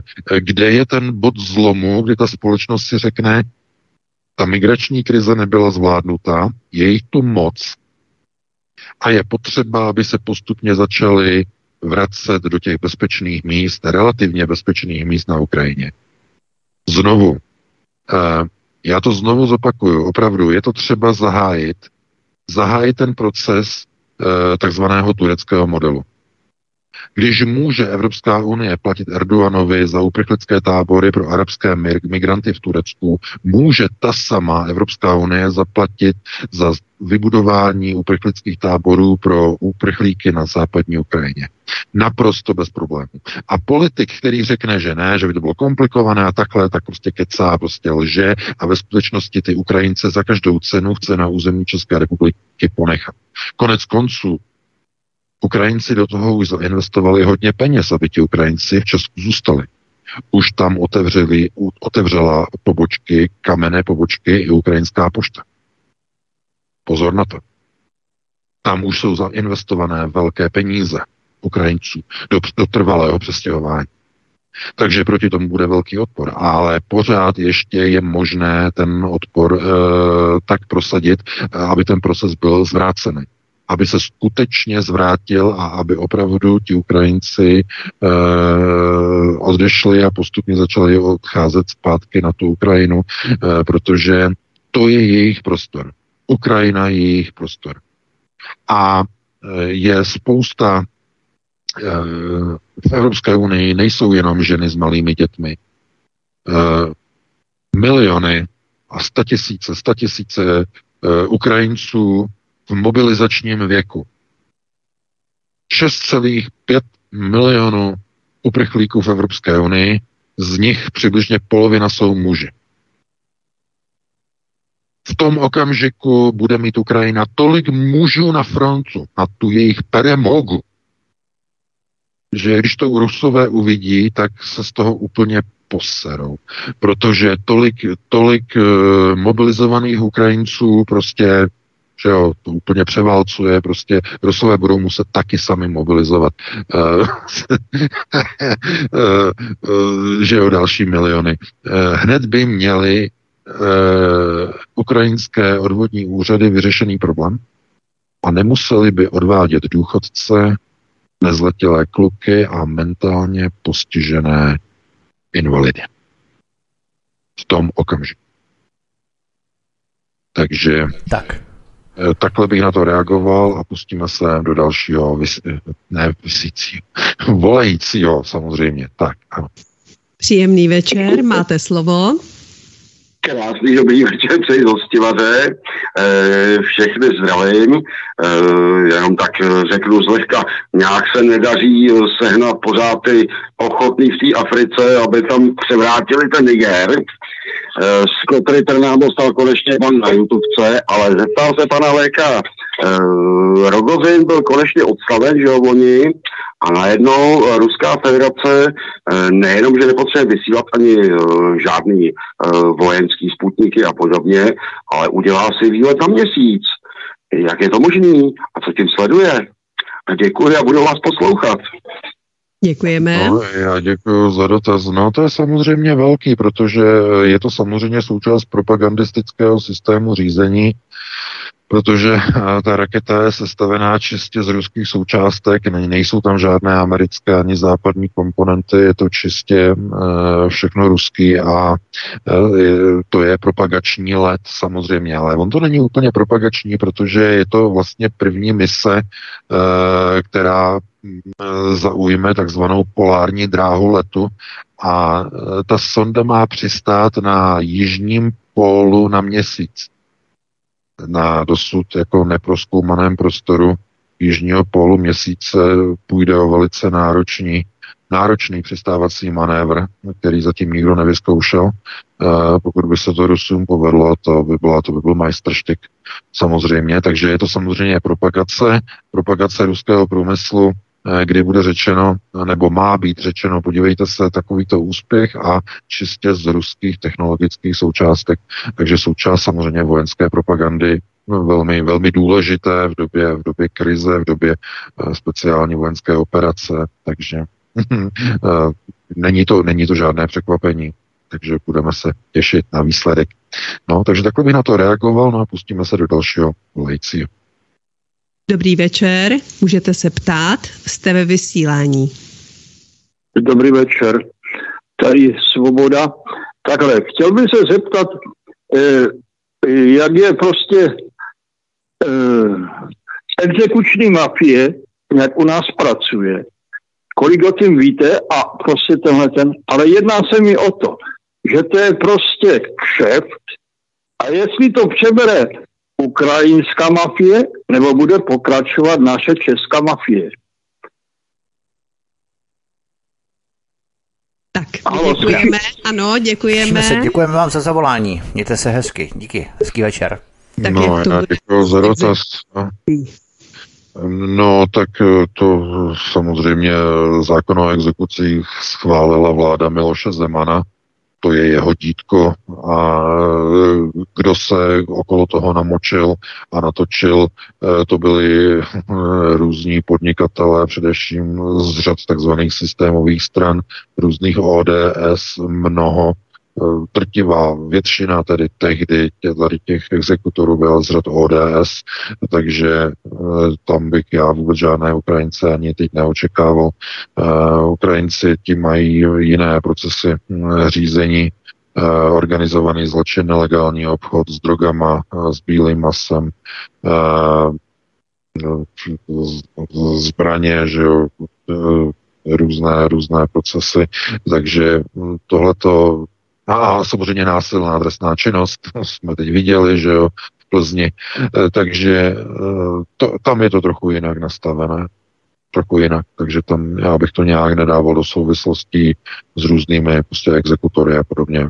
Samozřejmě, že postupně, jak bude v České republice více a více exekutorů, tak jako samozřejmě můžou vznikat i exekuční úřady, které budou specializované na, e, na Ukrajince, že na ukrajinskou komunitu, která dluží a tam to bych potom jako samozřejmě nevylučoval, že někde prostě může být nějaká specializovaná taková kancelář, která bude přímo jenom zaměřená tedy na ukrajinské dlužníky že takhle bych na to reagoval a pustíme se do dalšího volajícího.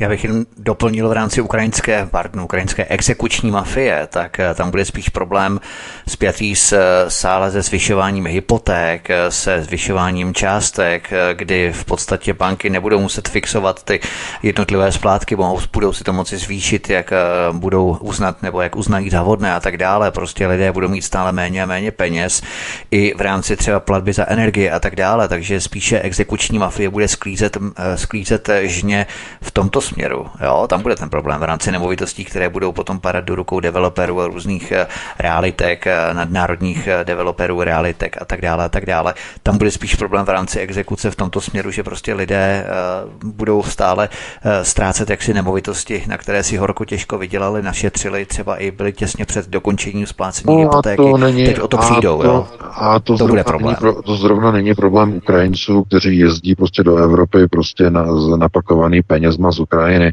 že jo, jezdí prostě v autech za 7, za 8 milionů a jedou si pro sociální dávky. Eh, takže to eh, zrovna, zrovna ti Ukrajinci, to je... Já myslím Češi, já jsem hovořil o Češích. Jo, no, ale pán, pán, se, pán se ptal no. na Ukrajince, takže já říkám prostě Ukrajinci, prostě jiná, jiná skupina, prostě jiný skupenství. Takže takhle bychom na to reagovali a pustíme se do dalšího volajícího, koho tam máme. Ano, máme dalšího volajícího. Hezký večer, jste ve vysílání. Dobrý večer všetkým, dobrý večer pánu Vítkovi a pánu Veča. Um, priebehu týždňa prebehla agentúrna správa, že prezident uh, Lukašenko vyslal asi 600 bojovníkov autobusmi z Bieloruska späť eh, bojovníkov Wagnerovcov, takto PMC Wagner späť do Ruska. Um, ide o prvú varku tých e, bojovníkov, tak som sa chcel na to spýtať, či čo je na tom pravdy, že Lukašenko posiela späť do Bieloruska a potom majú odísť ešte aj tí ostatní. Takže ďakujem. No, já děkuji za dotaz. Ano, tam unikají nějaké informace, já už jsem o tom psal několik článků, že celý ten přesun eh, z Ruska do Běloruska byl naorganizovaný, eh, ten, to nebyl žádný důsledek žádného puče a podobně.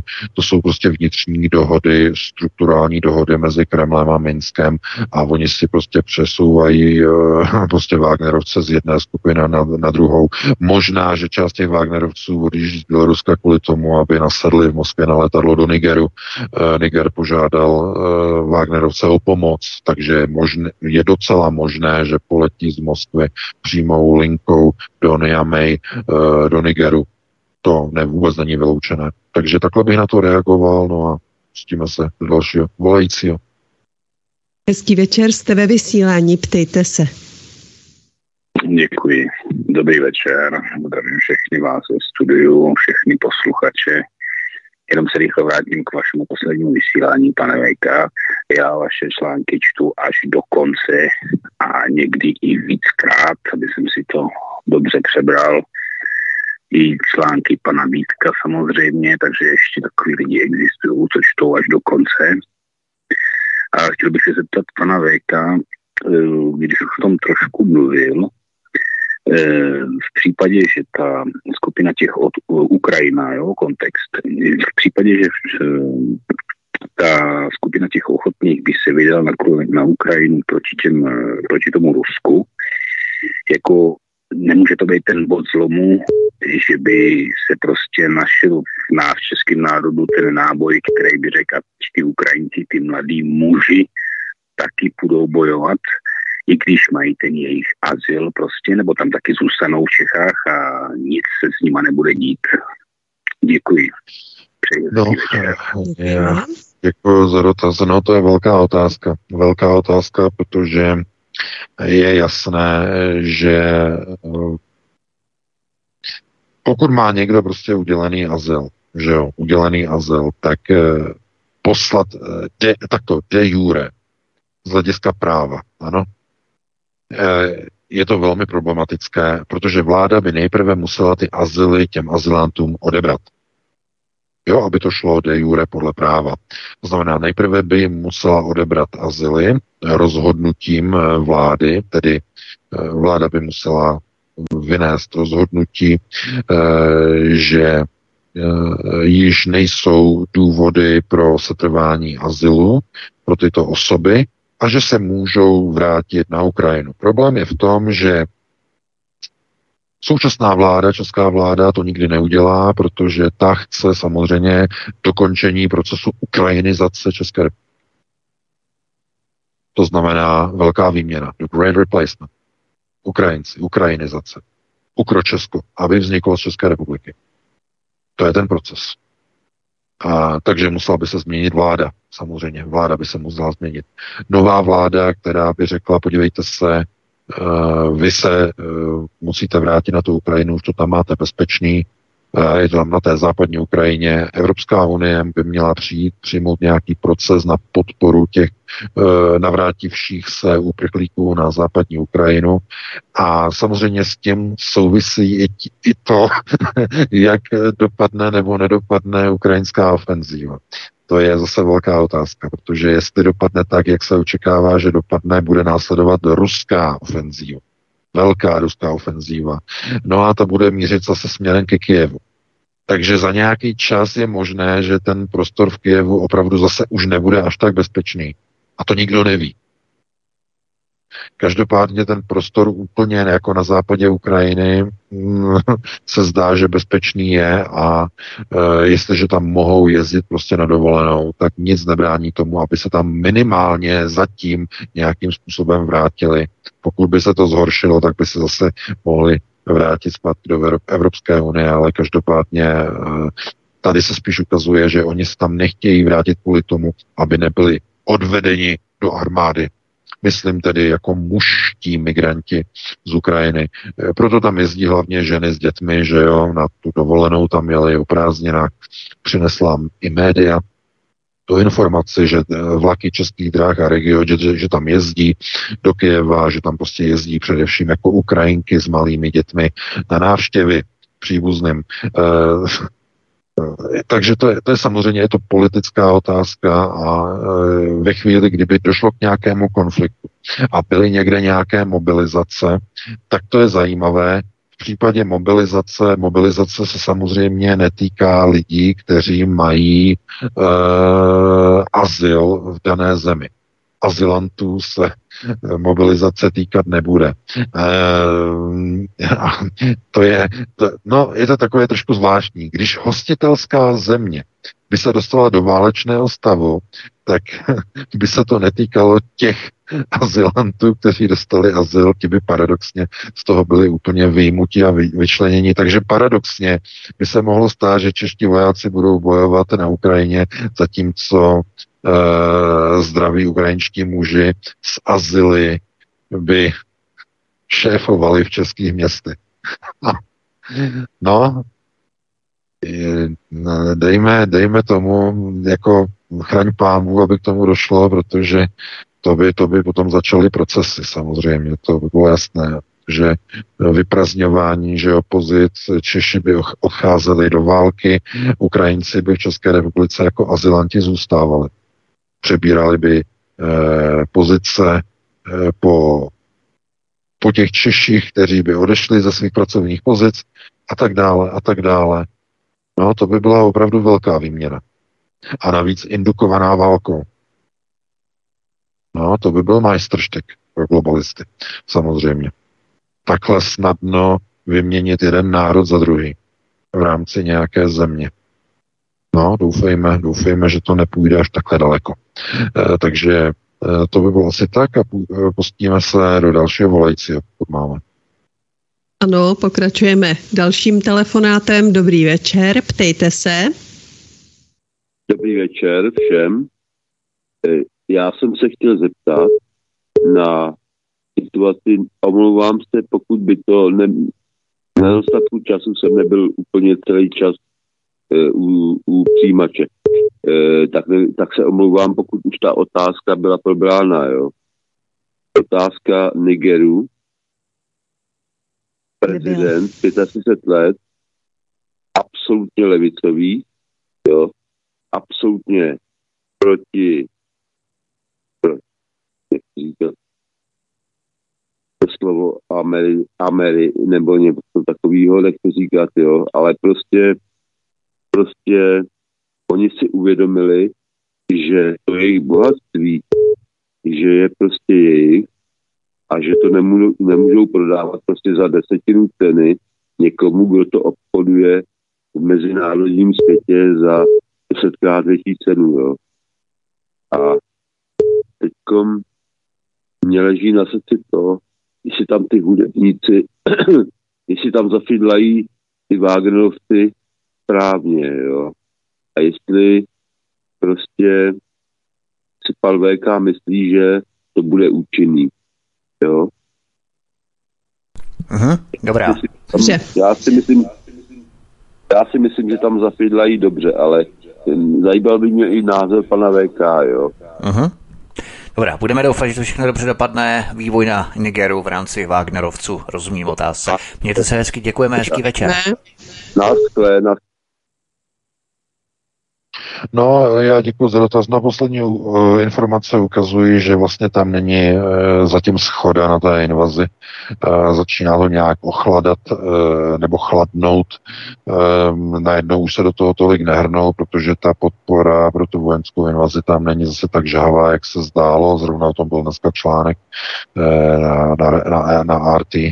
Uh, je to pochopitelně, byla by to velká akce, bylo by, bylo by to rozpoutání války prakticky mezi 14 africkými zeměmi a e, ztráty by byly na všech stranách obrovské. E, navíc Nigerie, země, která e, jako by měla být jako vůdcem té invaze do Nigeru, ta začala teď dupat na, na pedál, na, na brzdu takovým způsobem, že nejvyšší soud eh, Nigérie vyzval eh, k diplomatickému a mírovému řešení eh, té situace v Nigeru. Přímo nejvyšší soud nigerijský. To je jenom ukázka toho, jak to není tak jednoznačné, takže podle mého názoru nějaká, nějaký kontingent Wagnerovců tam přijede a přemístí se z Mali. E, někteří tam přiletí přímo z Moskvy, vys nějaké ty přesuny autobusů z Běloruska, teď které proběhly, e, ti jednoznačně tam poletí, ale to bude několik stovek stovek Wagnerovců, maximálně nižší jednotky tisíc, nižší jednotky a ti tam jako budou něco garantovat.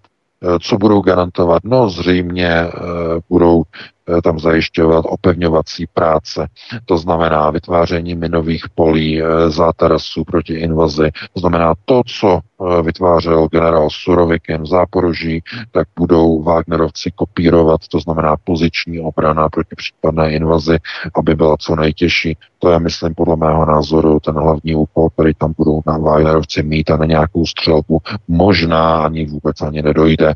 Samozřejmě mm, může se to nějak zdramatizovat zeskalovat, eh, zeskalovat, pokud do toho někdo bude, bude tlačit zvenčí, například američané, aby eh, přesvědčili některé ty africké země ekovazu, eh, jako aby do toho šli, aby tam vtrhli, e, i když to bude naprostá sebevražda. To samé, jako říkají teď vlastně Ukrajincům a Zelenskému, aby udělal, e, aby udělal e, invazi, i když na to nebyla ukrajinská armáda připravená a tak dále. Teď si na to Ukrajinci stěžují, že američané tlačí do zničení, absolutního zničení.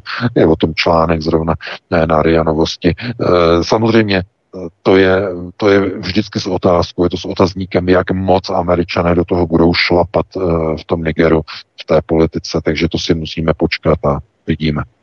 Takhle bych na to reagoval, no a pustíme se do dalšího volajícího.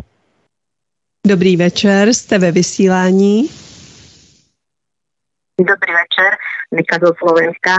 Ja by som sa pána Veka chcela opýtať, asi 2-3 týždne dozadu uh, bola otázka od jedného poslucháča, že či existuje nejaký iný systém, ktorý naprotivok NVO. Vy ste vtedy menoval napríklad euroazijské spojenie alebo um, AUKUS alebo aj BRICS a takéto nejaké podobné. Ale ja by som sa chcela opýtať, že e, neprichádza do úvahy aj Nesara Gesara. Neviem, že teda či už ste sa touto otázkou zaoberal, lebo bola kedy asi aj o tomto, bola nejaká otázka vtedy ste sa asi vyjadril, že veľmi o tom neviete a ak ste sa teda tom Nesarov Gesarov ešte nezapodieval, že či by sa o tom nedala spraviť relácia alebo článok, že po prípade pán Vítek, lebo u Martina Marcikána toto celkom ako dlhšiu dobu pán inžinier Píši propaguje a keď som si tam vypočula tie základné body, ktoré tá Nesara Gesara obsahuje, tak akože to bolo také celkom nádejné a úplne same pozitívne body, že to by bo, mohlo byť také riešenie, ktoré by prinieslo ozaj ako blahobyt veškerému ľudstvu na tejto zeme guli. To je moja otázka. Ďakujem pekne. No, já děkuju. No já, co, co jsem jenom tak jenom nahlídnul, tak to je jeden vlastně z komunálních systémů, eh, takzvaný komunitní systém Nazara Gezara. Eh, tady opravdu bych asi odkázal na některé ty jmenované odborníky, aby hm, zodpověděli nějaké otázky. Eh, já totiž tyhle ty umělé že jo, artificial systémy, eh, společenské systémy, eh, jako dávám do té, do té příhrádky eh, jako utopických anebo dystopických systémů podle toho, jaké mají znamenko, že? jestli plus nebo mínus. A některé vlastně tam jako korelují mezi. Eh, proto asi k tomuto bych se ani jako nevyjadřoval, protože na tady to nejsem odborník a eh, posunul bych to na úroveň další otázky a dalšího dotazu, pokud tady máme někoho. Máme dalšího volajícího. Dobrý večer. Dobrý večer, zdravím všechny do studia, zdraví vás Fantomas. Eh, měl bych dneska takovou trošku off-topic otázku a sice eh, pan VK se v, v některých svých knihách zmiňoval o vlastně eh, struktuře naší planety, co se nachází skutečně uvnitř pod povrchem a eh, tohle téma mě osobně hodně zajímá, takže jestli by o tom mohl něco alespoň naznačit, jaká je skutečná podstata vlastně země, i jeho nitra případně, eh, kdyby měl nějaké třeba literaturu, která by se o tom dala dohledat, pokud je teda povolená.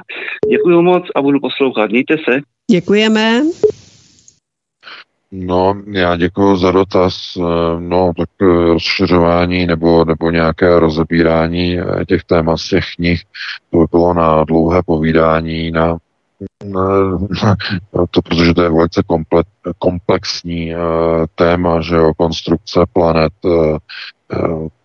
odkud pochází vlastně systémy, planetární systémy, konstrukce systému, eh, vnímání prostoru z těla, z pozice biologického nosiče, eh, některá programovací videa, která teď eh, bych já doporučil, tak je určitě nestává se často, že bych doporučoval něco na tom, tom šíleným Netflixu, ale je tam jedna věc, kterou bych doporučil – to jsem identifikoval, byl jsem na to upozorněn, že to je programovací materiál Netflixu, programovací.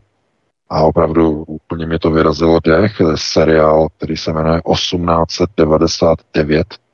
Eh, je to programovací seriál, asi desetidílný a ten vlastně ukazuje systém takzvaného eh, tedy strukturálního projektorového řízení, jak vlastně funguje svět, ve kterém žijeme.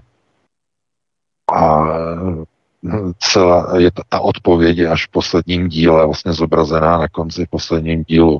To znamená projektorový systém řízení, to je já říkám, to je na tlustou knihu minimálně eh, tohleto rozebrat, takže hm, eh, popsat některé systémy, to znamená to, co vnímáme, planeta, jak funguje, proč e, některé struktury vesmíru nelze změřit. Stav neurčitosti v kvantové fyzice, věci, které nedávají smysl, dežaví a další poruchy v systémovém procesním řízení, vnímání e, takzvaného časoprostoru. To jsou věci, které by byly na dlouhé povídání a já se opravdu omlouvám, ale na to fakt opravdu tady nemáme čas. Tady je to opravdu na takové kratší rozebírání eh, kratších jasných témat, ne takhle velké konceptuální rozsahy, jako to se omlouvám, ale na to fakt není čas. Takže takhle bych eh, to uzavřel a pustíme se do dalšího volajícího, pokud máme. Ano, mám. Možná už poslední, uvidíme, jak bude dlouhý dotaz a odpověď. Příjemný večer, máte slovo. Jo, dobrý večer. Já jsem se chtěl zeptat na takovou věc. Eh, já jsem zaznamenal několik článků, které jsou jako takový zvláštní. První článek, který jsem zaznamenal, tak bylo, že eh, centrální banky začaly velkým, jednalo se teda o Českou centrální banku, což jsou v podstatě všechno banky Rothschildu, že, na, že začaly nakupovat velkým zlato. A e, pak jsem zaznamenal druhý článek, kde údajně e, byl Joe Biden prohlásil, že eh, plánuje oddlužení Spojených států amerických. Pak jsem se dostal na další článek, kde byl, kde byl přehled eh, centrálních bank Rothschildů a mezi centrální banky Rothschildů patřily centrální banka Ruska a centrální banka Číny. Ehm, teďko poslední informace, co byla, tak Eh, bylo, že tam vzniknul nějaký konflikt v Rusku, eh, že devalovali obrovským způsobem, eh, centrální banka devalvovala obrovským způsobem ruský rubel. A čili mně to je takový divný, protože dřív, když byla informace o Kursku, jak američani nebo rusové potopili Kursk, tak tam údajně měl Putin vyvázat Eh, po té prohrané studené válce Rusko eh, z toho područí Fedů. Ale to, co se děje, to je takový divný, jako kdyby pořád prostě to řídili oni. Eh, jako, jak to teda vypadá? Kdo řídí centrální banku no, Ruska? No, no já děkuji za uh-huh. ten, ten... Děkujeme, to byl opravdu poslední děkujeme. dotaz tím pádem, to vidíme ten charakter, takže děkujeme, hezký večer. Naprosto zásadní otázka. Eh, banku, centrální banku Ruska samozřejmě řídí Dům Rothschild, protože je to centrální systémová banka, která je připojená přímo na Londýn. Její šéfkou je eh, samozřejmě Elvira Nabiulina, eh, která vede tedy systém řízení té banky a to, co teď momentálně probíhá s kurzem rublu, je v důsledku plánu, tedy toho systémového plánu odchodu Ruska od amerického dolaru. Eh, americké, eh, takto, eh, všechny ruské firmy, velké firmy, systémové firmy, jako je já nevím, no úplně teď tady ani samozřejmě Gazprom na prvním místě, ale všechny ty, které vlastně se zajímají o energetiku, o ropu, o plyn, ehm, nerostné suroviny, hliník, děrypaska, že jo, tohle to všechno, tak všechny tyhle ty firmy eh, najeli na nový systém bezdolarového a bezeurového vypořádání. To vedlo k obrovskému propadu do uh, devizových, eurových a uh, dolarových rezerv v depozitech eh, centrální banky, protože eh, peníze, které v podstatě jsou inkasovány za obchod, jsou zúčtovány v jiných měnách, než je dolar a euro. To znamená, na ruském trhu se objevuje nedostatek e, eura, nedostatek dolarů a ne celý ruský trh přešel na mimo dolarové a mimo eurové zúčtování. Ne celý. Jenom ta část těch velkých státních a pod Kremlem organizovaných podniků. Pouze oni. Velká část ruských podniků nadále nakupuje zboží za eura a za dolary, což vede k obrovskému vyprazňování devizových zásob centrální banky, k obrovskému nárůstu kurzu dolaru a eura, k obrovskému propadu rublu. To je ten, důk- to je ten důvod. Proč? No, protože Rusko. V Rusku e, probíhají procesy vždycky na půl. Pěrestrojka, chozraščot, že všechno probíhalo na půl. E, ani za Putinova režimu nejsou e, v Rusku, e, že jo, e, ty německé precizní procesy. Rusům chybí Němci, samozřejmě, Němci německé, německé man, němečtí manažeři, německé man, eh, management systémy. Chybí. A eh, to znamená, všechno tam probíhá na půl. V Rusku všechno jede na půl. Obrana Krymského mostu je na půl, obrana ruské černomorské obrany je na půl, Ukrajinci tam potápí ruský lodě, všechno je na půl. E, nejlepším příkladem, čeho je na půl, je speciální vojenská operace, která je celá vedená tak nějak na půl. V Rusku i odchod od e, dolaru a eura taky jede na půl. A to znamená, že to bude skřípat, že kurz rublu samozřejmě ještě hm, se posune trochu níže, eh, protože eh, aby to fungovalo, musí celá ruská ekonomika přejít na bezdolarové vypořádání. Celá ruská ekonomika, nejenom ty velké podniky, kterými se takzvaně začalo.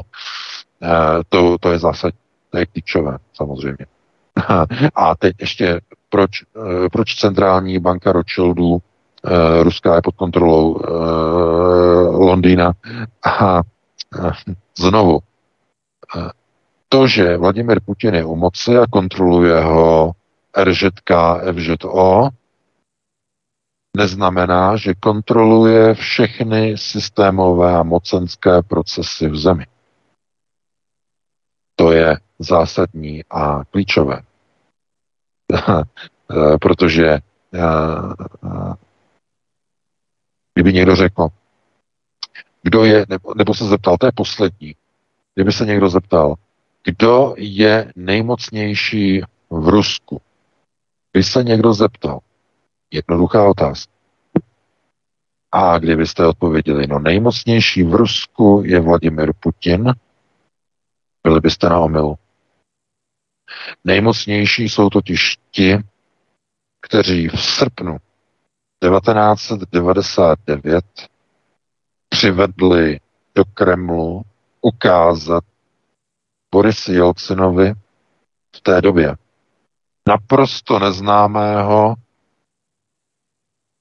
důstojníka, bývalého důstojníka KGB, naprosto neznámého jakéhosi Vladimira Vladimiroviče Putina a řekli Borisi Jelcinovi, Borisy, tohle je tvůj nový nástupce. To jsou skuteční vládci nad Ruskem.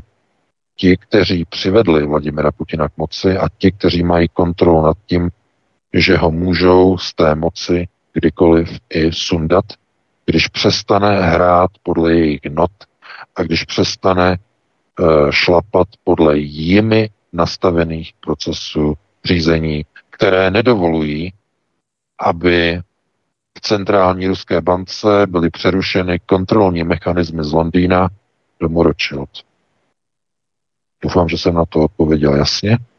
Uh, poslední dotaz, poslední odpověď máme 22.04, uh, takže já se loučím s tebou Vítku i s tebou Helenko se všemi našimi posluchači, čtenáři, doufám, že se vám to líbilo, že to nebylo moc pesimistické, no a že jste s náma vydrželi, no a když si najdete čas, tak si nás zase pustíte příští týden po 19.30, zase přineseme nová témata z domova i ze světa, vy si užijete týden, užijete si také hlavně víkend, no a pro tuto chvíli vám všem přeji krásnou dobrou noc.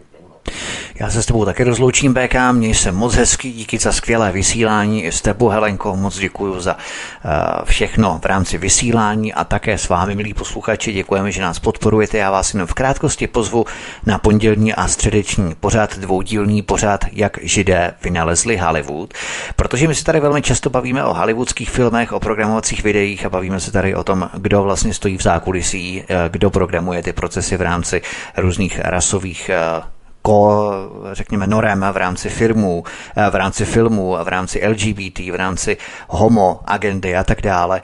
To všechno samozřejmě probíhá i ve filmech v Hollywoodu, ten brak, co Hollywood eh, dnes točí. Nicméně všechno začalo, všechno začalo na přelomu 19. hlavně na začátku 20. století, kdy v podstatě na začátku stáli židé.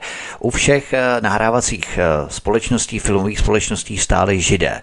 Já vám představím historky a představím vám samozřejmě i profily všech eh, židů, kteří stáli. Byly to především evropští židé, kteří emigrovali do Spojených států amerických a začali v podstatě eh, angažovat se právě v filmovém průmyslu začali vyrábět filmy, začali modelovat právě, profilovat eh, nahrávací a filmové společnosti, které produkovaly filmy a tak dále a tak dále. U všeho stáli židé, je to velmi zajímavé. Budeme se vydávat fascinující poutí na historie, historii právě těchto židovských rodin a židů, kteří vymýšleli, kteří produkovali filmy a kteří dávali dohromady právě ty nahrávací filmové společnosti. Velmi zajímavá historie, bude to fascinující pouť do minulosti, právě příběhy těchto lidí. To je velmi důležité, příběhy těch lidí, jak postupně budovali filmové impérium. Takže to je všechno, mějte se moc hezky, čeká na vás Michal ve studiu Praha v rámci pětidenního kalendária, to je ode mě všechno, mějte se hezky, příjemný večer, případně dobrou noc, zdraví vás Vítek. I já se loučím, děkuji za zajímavý večer VK, Vítkovi, ale i vám všem, kteří nás posloucháte a kteří voláte. Přeji hezký zbytek večera a nezapomeňte, že svobodný vysílač vysílá dál. Připraveno je, jak jste slyšeli, populární týdenní kalendárium a mnoho dalších zajímavých pořadů. Proto neváhejte a přidejte se k pravidelným posluchačům. Já přeji těm, co budou poslouchat dál, příjemný večer se svobodným vysílačem vysílačem a s vámi ostatními se loučím naslyšenou. Prosíme, pomožte nám s propagací kanálu Studia Tapin Rádio Svobodného vysílače CS. Pokud se vám tento nebo jiné pořady na tomto kanále líbí, klikněte na vaší obrazovce na tlačítko s nápisem Sdílet a vyberte sociální síť, na kterou pořád sdílíte. Jde o pouhých pár desítek sekund vašeho času. Děkujeme.